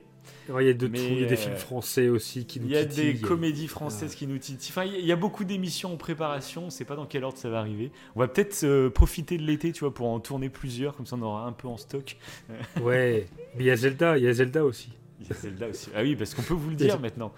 Zelda, on est tous les deux en train d'y jouer. Donc, comme on vous l'avait dit, bah, on fera une émission quand on aura terminé. Mais il y aura tellement de choses à dire. Ça va être une très, très grosse émission, je le sens. Mais on ne peut pas vous dire du tout quand c'est qu'elle arrivera, celle-là. Alors là, on est perdu en Hyrule, mais on n'est absolument pas fini le jeu. Alors que ça fait un mois qu'on y joue maintenant, mais... Voilà. Tout dès que Hyrule, maintenant qu'on prend une photo, c'est Hyrule. Allez, sur ce, à la prochaine. Allez, salut. Ciao.